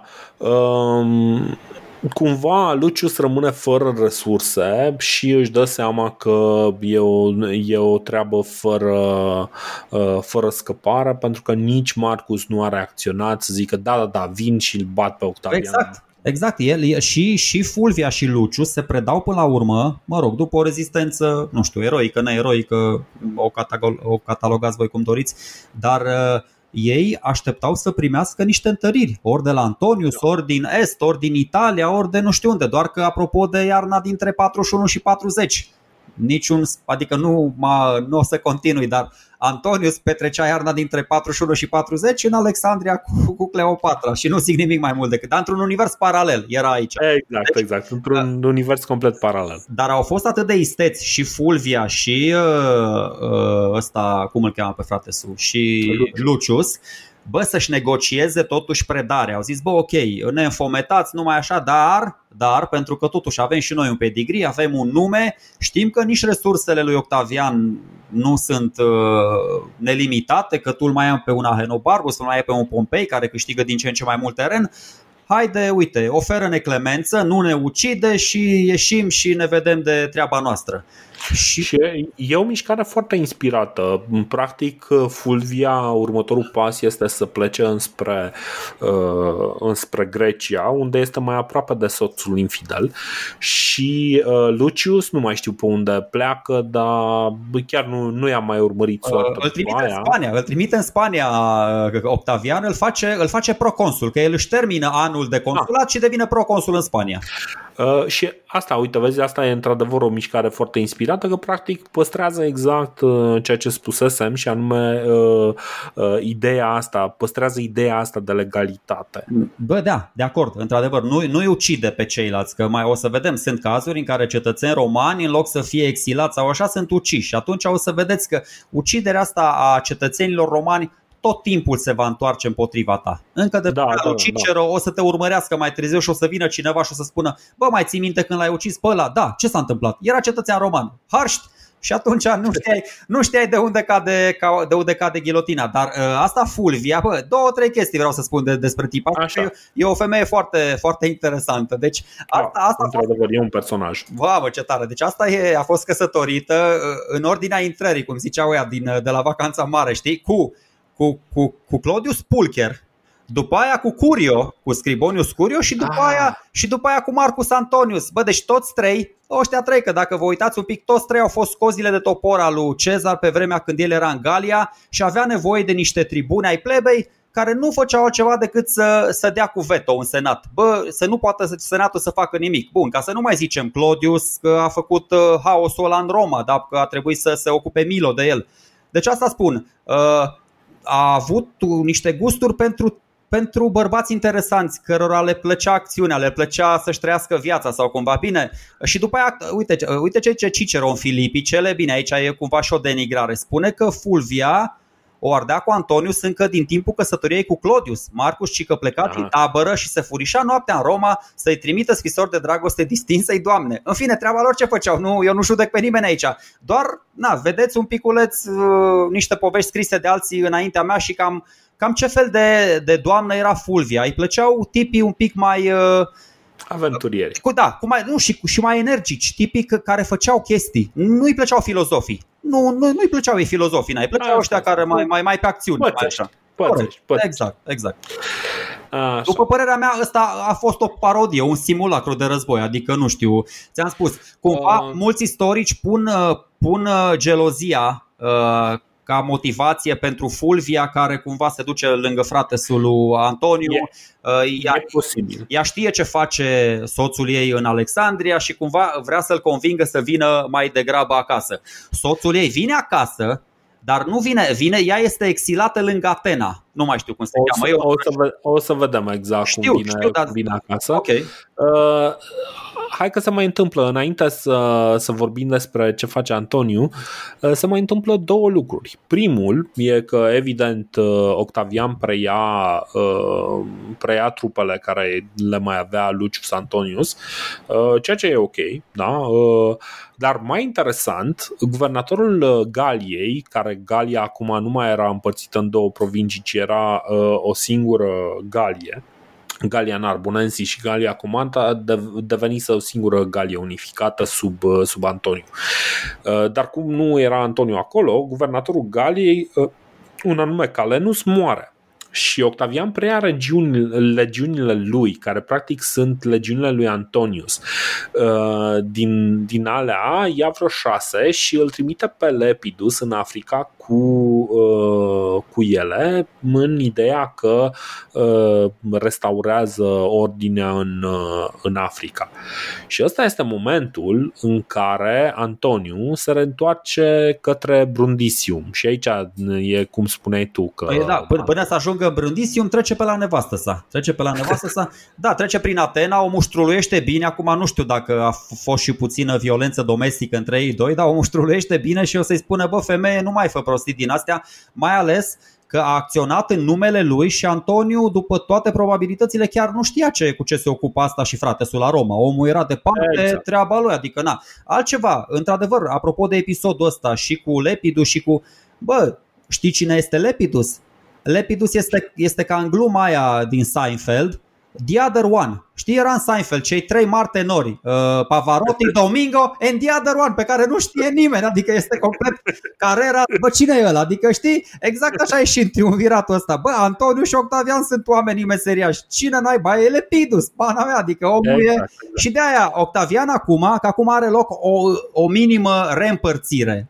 Antonius mm-hmm. este în est, dar acum... Uh, tranșează cumva și problema asta. Uh, Octavian rămâne cu Italia, foarte important, rămâne în Roma, ăsta e un detaliu care va conta foarte mult pe viitor. Spania și Galia sunt niște provincii mai sărace decât alea din Est, dar ca potențial de recrutare militar sunt mai puternici. O să vedem. Deci scoți mai mulți soldați din Spania și din Galia decât de la ăia, Leisure, Siria, Asia, Cilicia, aia sunt așa mai pe partea cu comerțul, cu aurul, cu așa mai departe. Și da, Lepidus, au, exact. Și Lepidus este trimis în nordul Africii, primește, primește Africa, și mai are ceva regate clientelare pe acolo, da, nu știu, Numidia, Mauritania și cred că și Cirenaica uh, de lângă Egipt este tot al lui Antonius. Deci Lepidus da. cumva îl, îl scotă, ăștia, încearcă să-l scoată din ecuație ca să rămână doar, doar ei. Bine, îl, îl scoate, mie mi se pare foarte, foarte inteligent îl scoate Octavian. Um, ce, ce se întâmplă însă, și asta e foarte interesant, în drumul lui uh, înapoi către Brundisium, unde să, să se întâlnească cu, uh, cu Octavian, Antoniu se întâlnește cu uh, flota lui Domitius Ahenobarbus. În momentul ăsta, practic, Ahenobarbus este de unul singur. El nu mai, uh, nu mai intră în contact cu, cu Sextus Pompeius, uh, nici nu pare foarte încântat de ideea de a colabora cu uh, Sextus. Um, Așa că în momentul în care uh, Antoniu și mi-a plăcut foarte mult episodul ăsta că Antoniu merge și uh, cu o singură navă, cu un singur om lângă el, uh, merge, merge să se întâlnească cu uh, Ahenobarbus fără niciun pic de teamă. Îl primește pe Ahenobarbus și împreună uh, îl iartă de, mm, de practic uh, de conflictul ăsta, îl, îl șterge de pe lista inamicilor statului și se întoarce cu el uh, înspre Brundisiu. Numai că aici ăia din Brundisium văd flota lui Ahenobarbus, gata, închid absolut toate porțile, închid portul, închid tot. Nu, nu lasă absolut nimic să, să intre. Și Antonius e foarte nervos și cumva e foarte nervos pe bună dreptate. Ca urmare, Antoniu se baricadează în fața Brundisiumului și uh, începe un asediu. Un asediu de lungă durată. Și Octavian aude, evident, aude de, de, de lucrul ăsta, uh, vine și el spre Brundisium și uh, e foarte tentativ, foarte, foarte inteligent, vine cumva cu brațele deschise îi zice băi, ok, stai, hai că nu ne-am înțeles, e o neînțelegere la mijloc și îmi place foarte mult că în momentul ăsta Octavian dezamorsează conflictul uh, latent, conflictul care deja început să, să escaleze, început să se crească serios, adică Antoniu chiar asedia Brundisiu, știi? Și uh, Octavian reușește să Uh, să se întâlnească cu, cu omul și să zică, bă, ok, ai fost plecat de multă vreme, s-au întâmplat o groază de lucruri, frate tu a luat o razna, a, da, știu, ok, hai că n-a fost bine, n- nu știu ce. Cumva cei doi sunt cam pe aceeași lungime de undă uh, și în cele din urmă decid să semneze un nou tratat uh, uh, aici la Brundisium și în tratatul ăsta discută practic de ce anume, uh, ce anume să facă, cum anume, fac un fel de protocol de comunicare, uh, discută, băi, ok, uite, tu ai probleme cu Pompei, o să-ți dau eu niște nave, tu dăm niște trupe că eu am nevoie să apăr restul de dușmanii de care o să vorbim în episodul următor. Uh, exact așa a zis. Deci fix așa a zis, băi, știi exact de dușmanii din episodul viitor am nevoie de niște trupe. Bun, uh, continuă, continuă-ți ideea, dar uite-te un pic. Imaginează-ți că Cezar Așa, zi. și Pompei s-ar fi întâlnit măcar o dată face-to-face și ar fi avut un dialog cum au avut și ăștia, bă, mai tensionat, mai relaxat, exact ce spuneam noi acum câteva episoade, bă, măcar uh, un dialog în urma căruia să găsească, uh, nu știu, some common ground, să zic, adică să identifice niște puncte comune asupra sigur, uh, sigur s-ar fi înțeles. Nu mai trecea uh, Rubiconul. Deci Uh, Antoniu și Octavian au identificat, s-au întâlnit, au avut un dialog. Sigur nu le-au convenit toate chestiile, da, ok, bă, da. dăm 20 de nave, dăm 20 de mii de soldați, invers, da? Au negociat tot felul de chestii. Bă, tu rămâi acolo cu provinciile tale, eu rămân aici cu provinciile mele. E în regulă? E în regulă. Hai să ne înțelegem și asupra Brundisiumului. Nu-l mai ataca, am înțeles. Uh, Ahenobarbus a trecut de partea ta, nu e nicio problemă. N-au știut. Ăștia n-au știut soldații, uh-huh. n-ale. I-au văzut da, uh, catargul roșu, asta e, au venit pirații să ne asedieze. Na, uh, an honest mistake. Dar asta spun, bă, uh, Cezar și Pompei nu au avut niciodată un dialog face-to-face pentru că chiar la final când să se înțeleagă s-a trezit intransigentul Cato și a zis nu, nu există nicio chestie, îl, îl, îl, acuzăm, exact. îl acuzăm pe Cezar. Ei bine, uh, Octavian, vedeți cum ai zis și tu, într-adevăr, trupele, nici trupele n-aveau chef să lupte, să fim sinceri, nici soldații, soldații au avut așa un pic niște încercări, mici schirmișuri din astea, dar au zis, bă, bă, ne-am săturat de atâtea războaie civile, să ne băgăm mințile da. în cap, că trăiem de 40 de ani, societatea asta ce cu noi, ok, suntem cea mai mare putere a lumii, dar de 40 de ani ne, bă, ne batem ca proști între noi, hai să o mai uh, rărim. Și... Și, și dacă e să ne uităm foarte obiectiv, ei se cam bat uh, în războaie civile încă de pe vremea lui uh, uh, Grahus. Că, da, de 100 fapt, de ani. De 100 acolo, de, da, de da. 100 de ani. Bine, de fapt, inițial nu sunt armate 100% sau per se, sunt da, așa mai civile, da, știi, da. așa mai, mai uh, dar sunt uh, chiar civile. Sunt chiar civile, da, acum, acum sunt civile și armate. Dar într-adevăr, da, da. tratatul ăsta de la Brundisium, că aici se întâlnesc oamenii în uh, luna septembrie anului 40, cumva resetează această înțelegere dintre ei și din nou, bă, uite, facem asta, facem asta, mai e încă o înțelegere pe încă pe încă 5 anișori. Da. Uh, e o înțelegere pe încă 5, 5 uh, ani. Uh, urmează să, să ia ei consulatul sau nu, cine trebuia să ia? În, în, 30, în 38 sau în 39 trebuia să ia uh, consulatul Agripa. Hai că aici chiar, nu, în 37. În 37 Agripa, uh, da. Agripa Așa, trebuie să ia consulatul și uh, Agripa va reconfirma triumviratul pentru încă 5 ani. Cumva uh, reconfirmă înțelegerea inițială și uh, le păstrează celor trei puterile, puterile respective. Uh, și mai fac încă, încă un lucru, pentru că până la urmă uh, Octavian se bucură foarte tare să-l vadă pe Antoniu, pentru că el are o problemă majoră și anume că uh, apar o sumedenie de probleme economice datorită stăpânirii de către Pompeia, Siciliei, Corsicăi și Sardiniei. Și astea sunt niște probleme foarte mari, din ce în ce mai mari pentru Roma și să nu uităm că practic Octavian trebuie să stea la Roma și să hrănească Roma dacă nu vrea ca Roma să sară la gâtul lui o problemă foarte dificilă și uh, cât timp Pompei face pe piratul, uh, apar clar foarte mari probleme cu grânele pentru Roma. Uh, cum ziceam, Antoniu și Octavian semnează o înțelegere pentru a uh, opri uh, pirateria. A, ah, și stai că uite, un detaliu care, uh, care era să scape, dar care va deveni foarte important. Uh, între timp, moare Fulvia în Grecia și uh, practic Antoniu rămâne necăsătorit. Uh, așa că Octavian aranjează căsătoria lui Antoniu cu Octavia, care este sora lui, uh, ca un fel de simbol al alianței uh, renodate. Se încuscresc oamenii, am înțeles, da, corect. Da, da, da. Uh, Sextus, uh, Sextus are un obiectiv destul de simplu. El nici nu vrea să deschidă un război pe față cu Roma, uh, pentru că își dorește foarte mult să înlocuiască pe Lepidus ca triumvir. Cumva el considerându-se mai, mai demn de această, Bă, de această avea, avea mai mult pedigree, era, da. era cred că da. chiar era mai potrivit pentru rol, dacă mă întreb. Uh, Inițial au uh, o primă întâlnire. Antoniu Octavian și, și Sextus Pompei au se întâlnesc la Mizenum, unde cei doi merg pe nava lui Sextus Pompei. Foarte curajos din partea lor.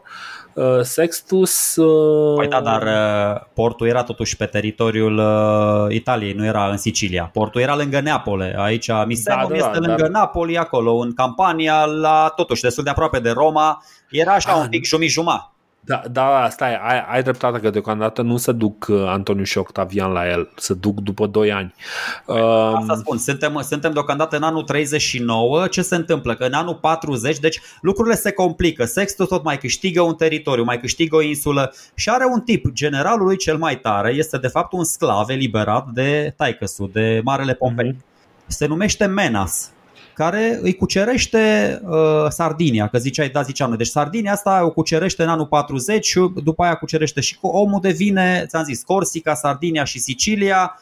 Nici nu trebuie să fie numit guvernator acolo, că el le stăpânea oricum, uh, oricum. Da. din potrivă îl fugărește pe guvernatorul din Sardinia, Marcus Lurius, e ăla numit de Octavian, trebuie să fugă în Roma dacă a fost învins de, de Menas ăsta. Și de aia mhm. spun, în anul 39, bă, atâta. Bine, zi, zi tu că eu după aia am niște citate din, din Plutar foarte faine apropo de întâlnirea asta din, în, din... În anul 39, uh, atâta vreau să zic că uh, se, se întâlnesc și au uh, fac un pact la Misenum Uh, prin care Sextus uh, acceptă să oprească pirateria, deși el uh, pune pe masă ideea asta că și-ar dori să fie parte din triumvirat. Corect. Uite, uh, apropo de întâlnirea asta, da, de Menas și de Sextus și triumvirii, cei trei, da, Antonius, Octavius și Lebitus, care vin toți pe nava amirala lui Pompei. Uh, deci Menas ci că îl întreabă pe Sextus, uh, să tai catargele și frânghile astea, că mă, era o navă cu pânze, logic, pe vremea aia, și să te da. fac nu doar stăpânul Siciliei și Sardiniei, ci și al întregului Imperiu Roman. Da, Plutar, mă rog, trăind un pic după, folosește deja terminologia imperială. Și la care Sextus dă o replică super onorabilă, după părerea mea. Bă, trebuia să faci chestia asta înainte, fără să mă întrebi. Că acum deja am semnat tratatul și nu mai pot să-mi încal jurământul pe care l-am făcut față de triumviri. Foarte tare. Deci, într-adevăr, s-au înțeles oamenii. Uh, e, e totuși un, uh, un pocal otrăvit, sau cum se numește, un măr otrăvit. Uh, din nou, la, așa, e, e un pic mai priceput. Îl bănuiesc tot pe Octavian, ca mintea luminată din spatele pactului de la Misenum practic nu câștigă nimic. Sextus nu câștigă nimic, din, din potrivă pierde și o să vă explic de ce. El stăpânea cele trei insule oricum, uh-huh. deci da, a, ba da, îi promit o chestie, îi promit că în anul 35 va fi consul. Ha, ha, ha, adică peste 4 ani, deci în 4 ani se pot întâmpla o mie de chestii. Uh, și Uh, și USL-ul i-au promis lui, cum îl cheamă pe ăsta, că va deveni președinte, dar Victor Ponta prim-ministru și Antonescu președinte. Ha, ha, ha, a ajuns de 10 ori Antonescu președinte după, după 2 ani. Dar asta spun. Deci, ce trebuie să facă Sextus? Sextus zice, bă, nu, de fapt, el nu trebuie să facă nimic, trebuie doar să înceteze blocada împotriva Romei și a Italiei și da. să nu mai primească slavii care să nu mai primească sclavii care tot fugeau de la părinți, ă, de la părinți, de la proprietari, de la stăpânilor, de la stăpâni. Și încă, încă o chestie foarte importantă.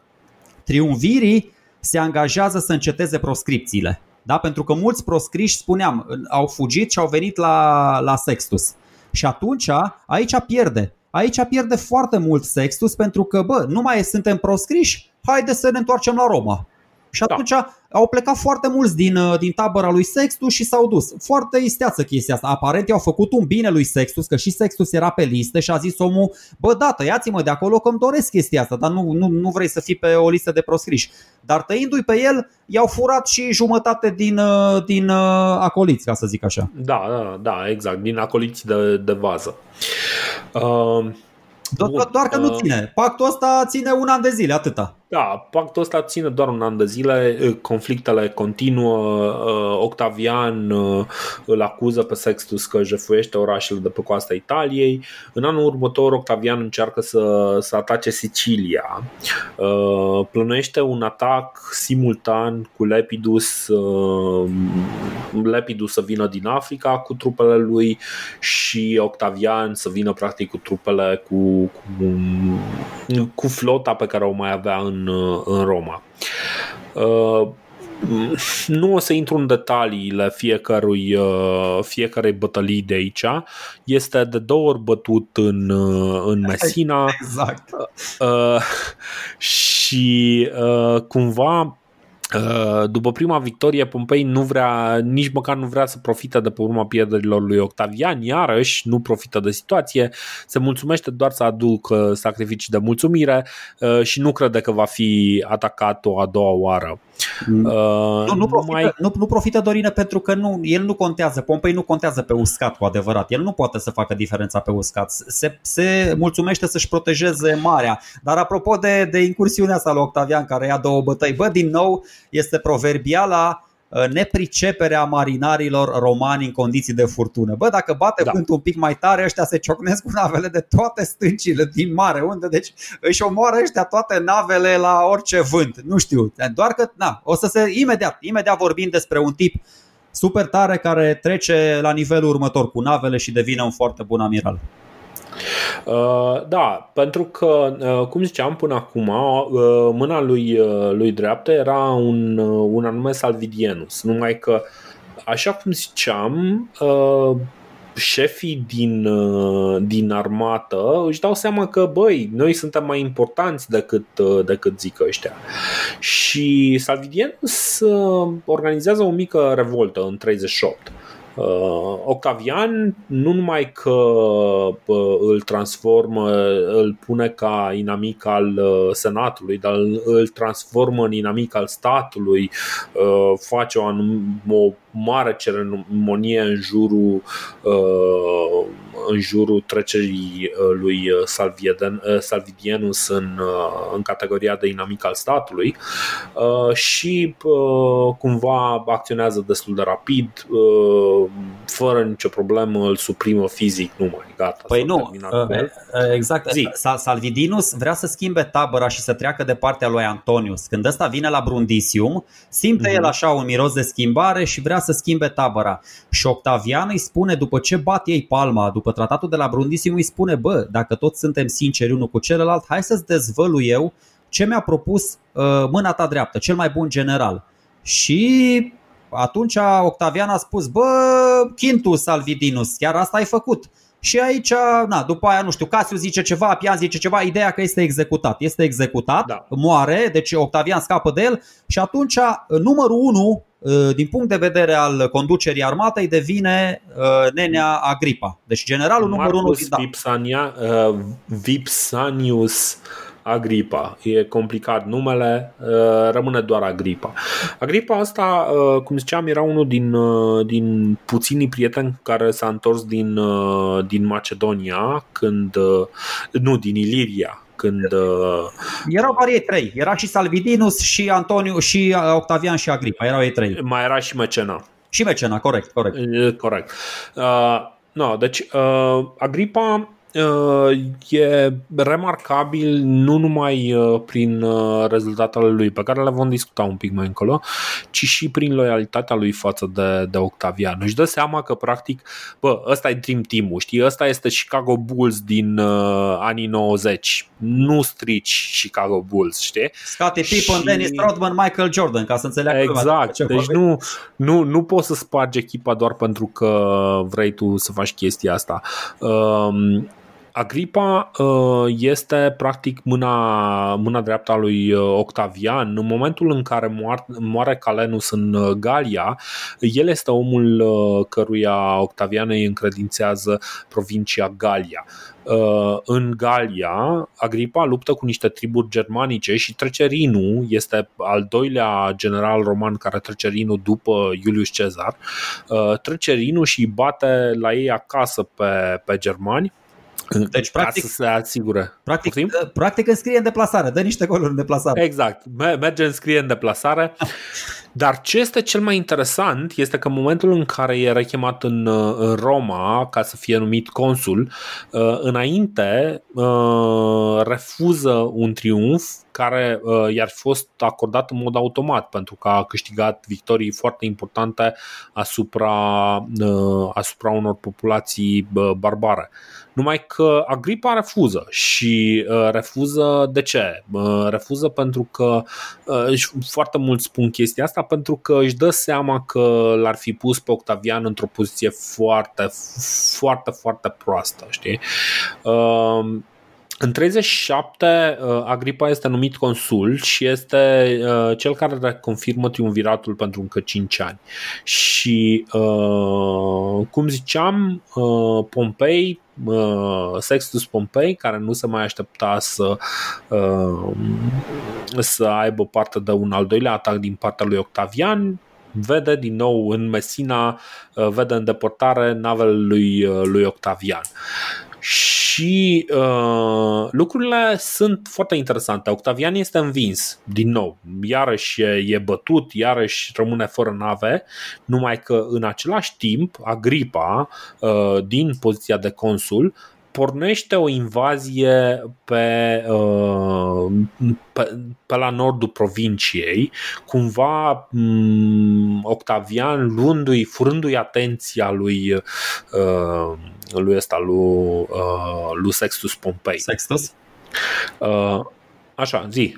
Nu, eu, da, voiam să spun după ce, într-adevăr, își termină consulatul, eu, eu voiam să spun care, ce inovație aduce și cum își antrenează și cum își construiește flota de la zero, flotă care a fost spulberată în rest. Într-adevăr, păi a avut ajutor. Că acum, a, a, ok, deci Octavian, că acum, într-adevăr, 80-90% din. Uh, uh, deci se termină pe ăsta, cum se.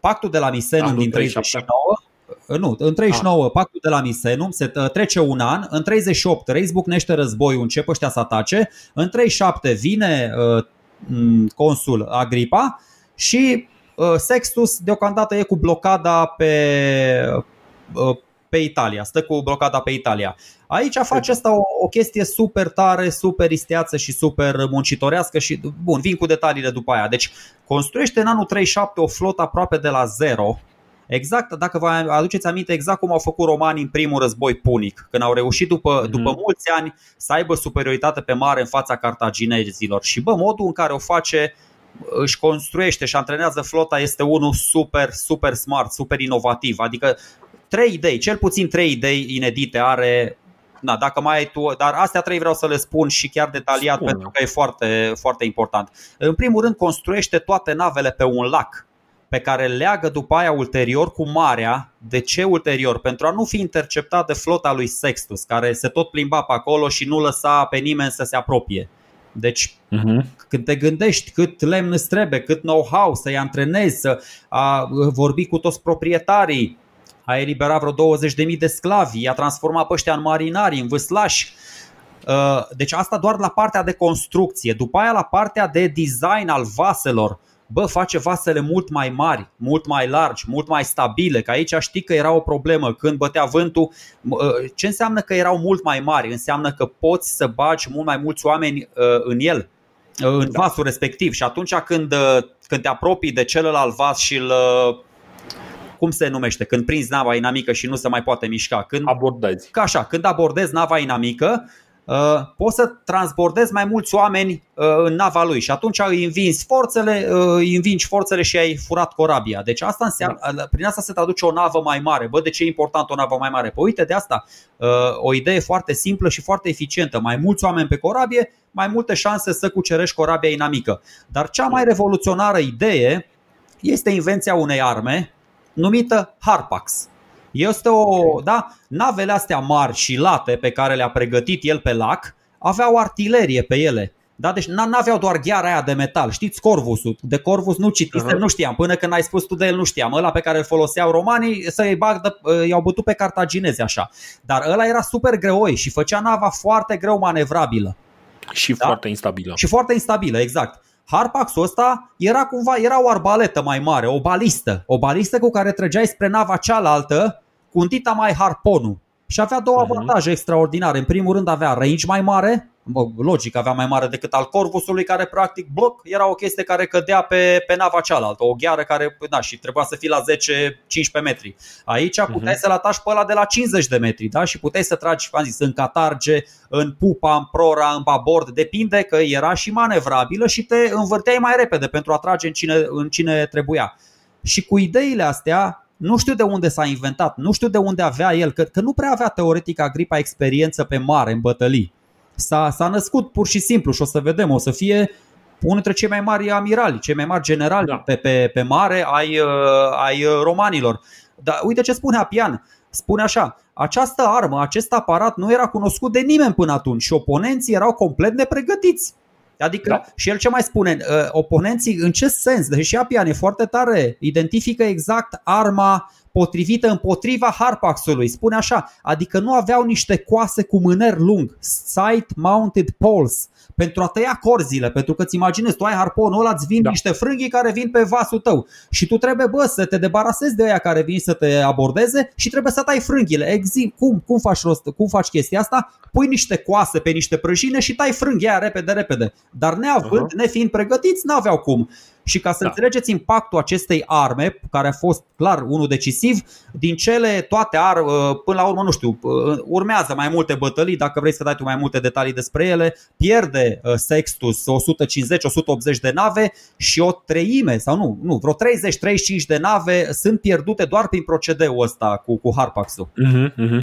Uh, nu, nu o să stăm foarte mult în uh, campania asta a lui, uh, lui Agripa în, uh, în Sicilia, odată lupta lupta pe mare, care, cum spuneai tu, Agripa are deja un, uh, un avantaj față de, față de Pompei. Uh, dar, uh, din nou, iarăși de remarcat că Octavian atacă în același timp cu Agripa, cumva încearcă să, cum ziceam, să, să atace pe două fronturi, să-l pună pe, pe Pompei să-și împartă atenția între două, două puncte și uh, Octavian este iarăși înfrânt. Uh, cumva e chiar în, uh, în pericol uh, de moarte, e, uh, nava lui este scufundată și el uh, scapă doar înnotând. Uh, cumva ăsta zice chiar Octavian mai târziu o să spună că ăsta este punctul cel mai de jos al carierei uh, lui. Exact așa cum a fost la Cezar când înnota cu papirusurile alea în gură în Alexandria. Exact, exact, exact. Agripa uh, conduce această a doua campanie din, uh, din Sicilia în anul 36 și uh, campania asta e practic uh, practic nu are adversar. Pompei nu se aștepta să, să fie atacat cu atâta înverșunare pe, pe uscat și în același timp să fie înfruntat de ușor pe mare de către Agripa și în momentul ăla Pompei abandonează Sicilia și fuge unde altundeva să fugă, bă, merge la Antonius. Pentru că Antonius practic îi datorează viața lui, se gândea el, zice, bă, ok, l-am avut uh, în mâna mea pe, pe Antonius, dar l-am, uh, l-am cruțat. Uh, haide că, că Antonius sigur o să vrea să se întoarcă contra lui Octavian și să și să se alieze cu Pompei. Numai că în momentul ăsta Antonius uh, e puternic ocupat și o să, o să vedem în episodul viitor cu ce mm. anume este ocupat. Doar, uh, doar două, trei detalii vreau să mai dau. Așa. Am înv- sunt chestii de învățat și din bătăliile astea. În primul rând, mai ții minte când tu îmi spuneai la primul război punic că au murit într-un naufragiu sau așa 90.000 de oameni și eu nu te-am da. crezut? Băi, bine, acum ci că au murit aproape 200 de mii de oameni în bătăliile astea, deci au fost niște bătălii navale crunte în larg, largul coastelor siciliene, mă rog, mai multe, la Nau Locus, nu știu, la Milae, nu contează, la Mile, nu așa, dar Uh, în, ideea e că și mi-a explicat atunci, bă, nu mor uh, soldații, deci nu mor 200 de mii de soldați, că n-au de unde mor sclavi, din păcate. Sunt ăștia văslașii, sunt văslașii, ți se uh, prăbușește, ți se scufundă nava și atunci, da, indiferent că ți ia foc, că ți se scufundă, că ți-o transbordează ea și te omoară, intră în cală și te, te zăpăcesc. Dar, uh, deci câștigă, câștigă într-adevăr Sextus fuge. Nu știu dacă îl omoară Antonius în mod direct, pentru că el nu se duce în Egipt, se duce undeva în Asia sau în, în Cilicia. parcă se duce. Uh, da, uh, se, se duce la un acolit din ăsta de-a lui Antonius și nu știu cine. Da. Mar- Marcus Titius se lucide. Deci Marcus Titius. Da, ideea e că... Fără uh, judecată, fără judecată, fără nimic, cetățean roman. Pompei se duce, cere protecția lui Antonius și în principiu Antonius este dispus să-i ofere protecția, numai că trebuie să aștepte să, uh, să vină, să îl vadă, să se vadă față în față, numai că uh, Pompei nu mai așteaptă.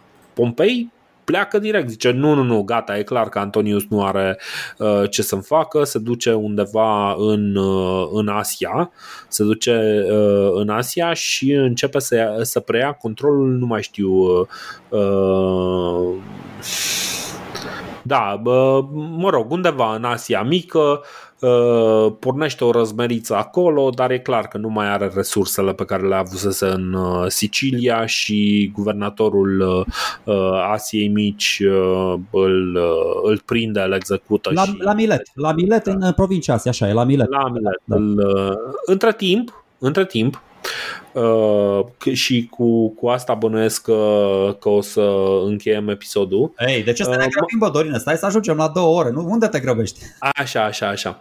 Uh, mai rămăsese Lepidus, pentru că, ok, uh, Agripa s-a dus și a cucerit uh, Sicilia, dar ce se întâmpla cu Lepidus? Dorine, Lepidus avea... înainte, înainte să termin, înainte să te apuci de Lepidus, vreau doar să spun de ce m-am referit la acest război, la această insurecție, la această revoltă a lui Sextus ca la un uh, război servil. Așa. Deci, după ce Agripa câștigă complet și îl uh, fugăresc pe ăsta din Sicilia, pe Sextus, 30.000 de sclavi din tabăra lui Sextus sunt capturați, se întorc uh-huh. la mhm. stăpânilor și încă 6.000 ghiși ce pățesc. Vă dau un indiciu, Spartacus via Apia. Atunci au fost 6.000 de sclavi răstigniți, ei bine acum nu-i mai răstignesc, ci îi trag direct în țeapă ca să nu le mai vină idei crețe și altă dată. Da? Deci dacă voi credeți că Vlad Țepeș a inventat metoda asta de tortură, sunteți într-o mare eroare. Da? Deci i-au, i-au zăpăcit încă din antichitate cu metode din astea foarte dubioase. Bine, dar înainte nu, nu că asta se face după ce, uh, pentru că Lepidus, Lepidus apare uh, în același timp cu Agripa în uh, Sicilia și uh, cumva și el participă la uh, faza finală de, de curățare a Siciliei de elementele favorabile lui, uh, uh lui Sextus Pompei. A Sextus deja uh, plecase. Era Poftim? Sextus deja plecase, era plecat din Sicilia. Da, da, da. Ăștia. Lepitus uh, zice Apian că strânsese undeva la 22 de legiuni, cel mai probabil undeva pe la 14 de fapt, și o flotă destul de serioasă și își uh, staționează după război trupele în Sicilia și evident absoarbă o parte din trupele lui, uh, lui Sextus și uh, uh, după ce uh, după război, practic, zice lui, uh, lui Octavian, Octavian, știi ce, uh, eu preiau uh, Sicilia și pot să-ți dau exact aceleași dureri de cap pe care ți le dea și Sextus Pompei. Numai că Lepidus, în momentul ăsta, el e, cum ziceai și tu, al treilea, mm, al treilea, a treia roată de la bicicletă. Nu, nu știa mai nimeni, adică ok, știam, ok, sunt, sunt trei oameni uh, numiți triumviri, e și Lepidus printre ei, uh, numai că hai să fim serioși, nimeni nu-l, nu ia în serios pe Lepidus. Uh, Octavian e foarte ferm aici. Cu, cu armata lui, uh, lui Agripa vine față în față cu Lepidus și în momentul ăla legiunile lui Lepidus îl abandonează fără niciun drept de apel. Lepidus, uh, Lepidus se predă fără nicio, niciun pic de luptă și e trimis înapoi uh, la Roma, uh, dar înainte Octavian ia absolut toate rangurile militare și rămâne cu singurul rang cu care mai rămăsese Uh, cel de Pontifex Maximus, care era singura funcție nemilitară pe care o avea uh, Lepidus.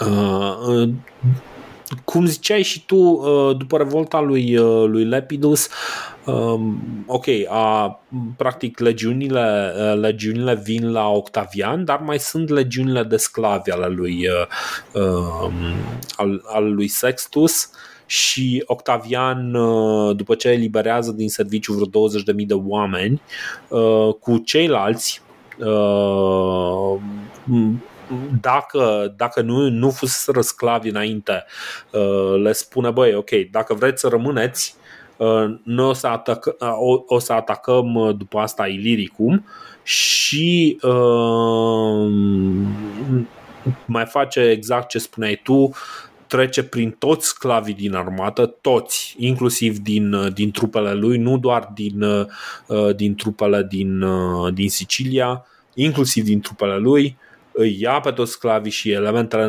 nedorite, returnează sclavii stăpânilor de la care au fugit și pe cei pe care nu-i mai vrea nimeni, îi execută, cum spuneai tu, pe via Apia, îi înșiră în țepe. Eu știu ce în... zici, Torine, corect, așa e, din punct de vedere uh, cronologic, ai dreptate, dar cauza, cauzalitatea, adică uh, nu-i ucide pe sclavii ăștia pentru că au fost în oastea lui uh, Lepidus. Eu zic că îi ucide pentru că au fost în, în oastea lui Sextus. Ei când au dezertat, când au plecat de la stăpânilor, s-au dus în armata lui Sextus. Lepidus, practic, da. Lepidus a fost la nivelul lui Scipio. Știi că râdeam de Scipio ăla că își pierdea toată armata. Venea Sula, se prezenta în fața lui sau Pompei sau Crasus și îi fugeau toți soldații. Exact așa era și Lepidus. Avea uh, la nivel de autoritate în fața soldaților era la același nivel, la nivelul de ferigă, de uglena verde, așa era lepit exact. în fața uh, soldaților. Oricine ar fi venit și încă un detaliu pe care l-ai mai spus și tu, dar e foarte important și o să-l, o să-l întărim.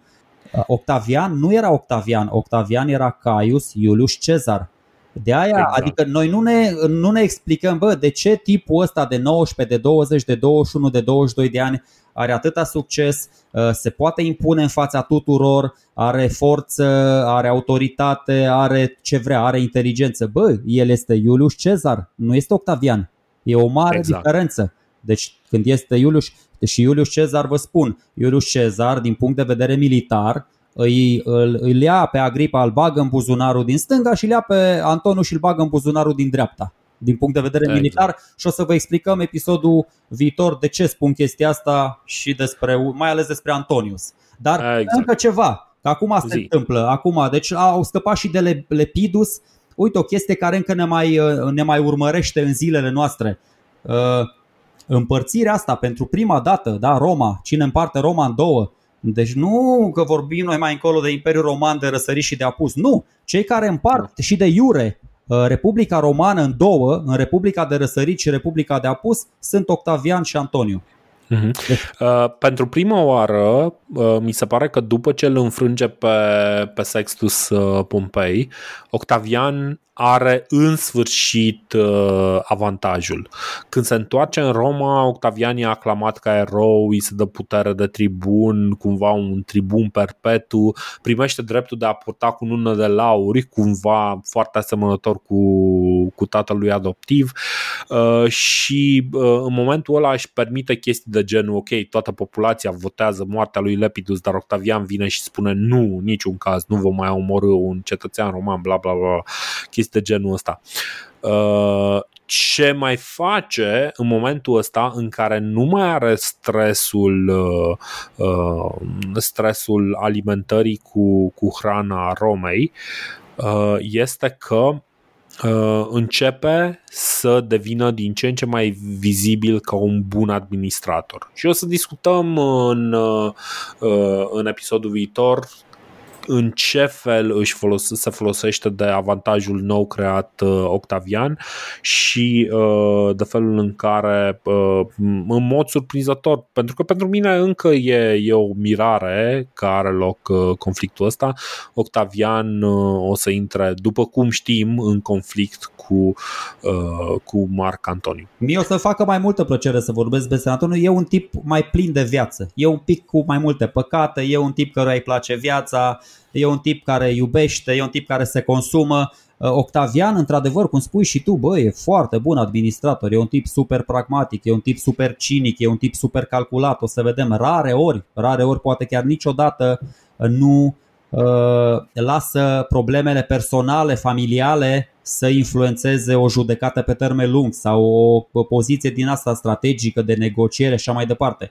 Antonius e un tip din asta, da, cum mai spus și tu, cel mai bine o să vorbim data viitoare despre dragostea lui pentru Orient, pentru Cleopatra, ce triburi mai uh, intervin în poveste și cum, cum mai evoluează lucrurile. Exact. Și o să facem o vizită să auzim un nume de prin uh, plaiurile mioritice. Uh, o să fie scurt, dar interesant. No bun, ne auzim așadar cât de curând. Ciao! Salutare!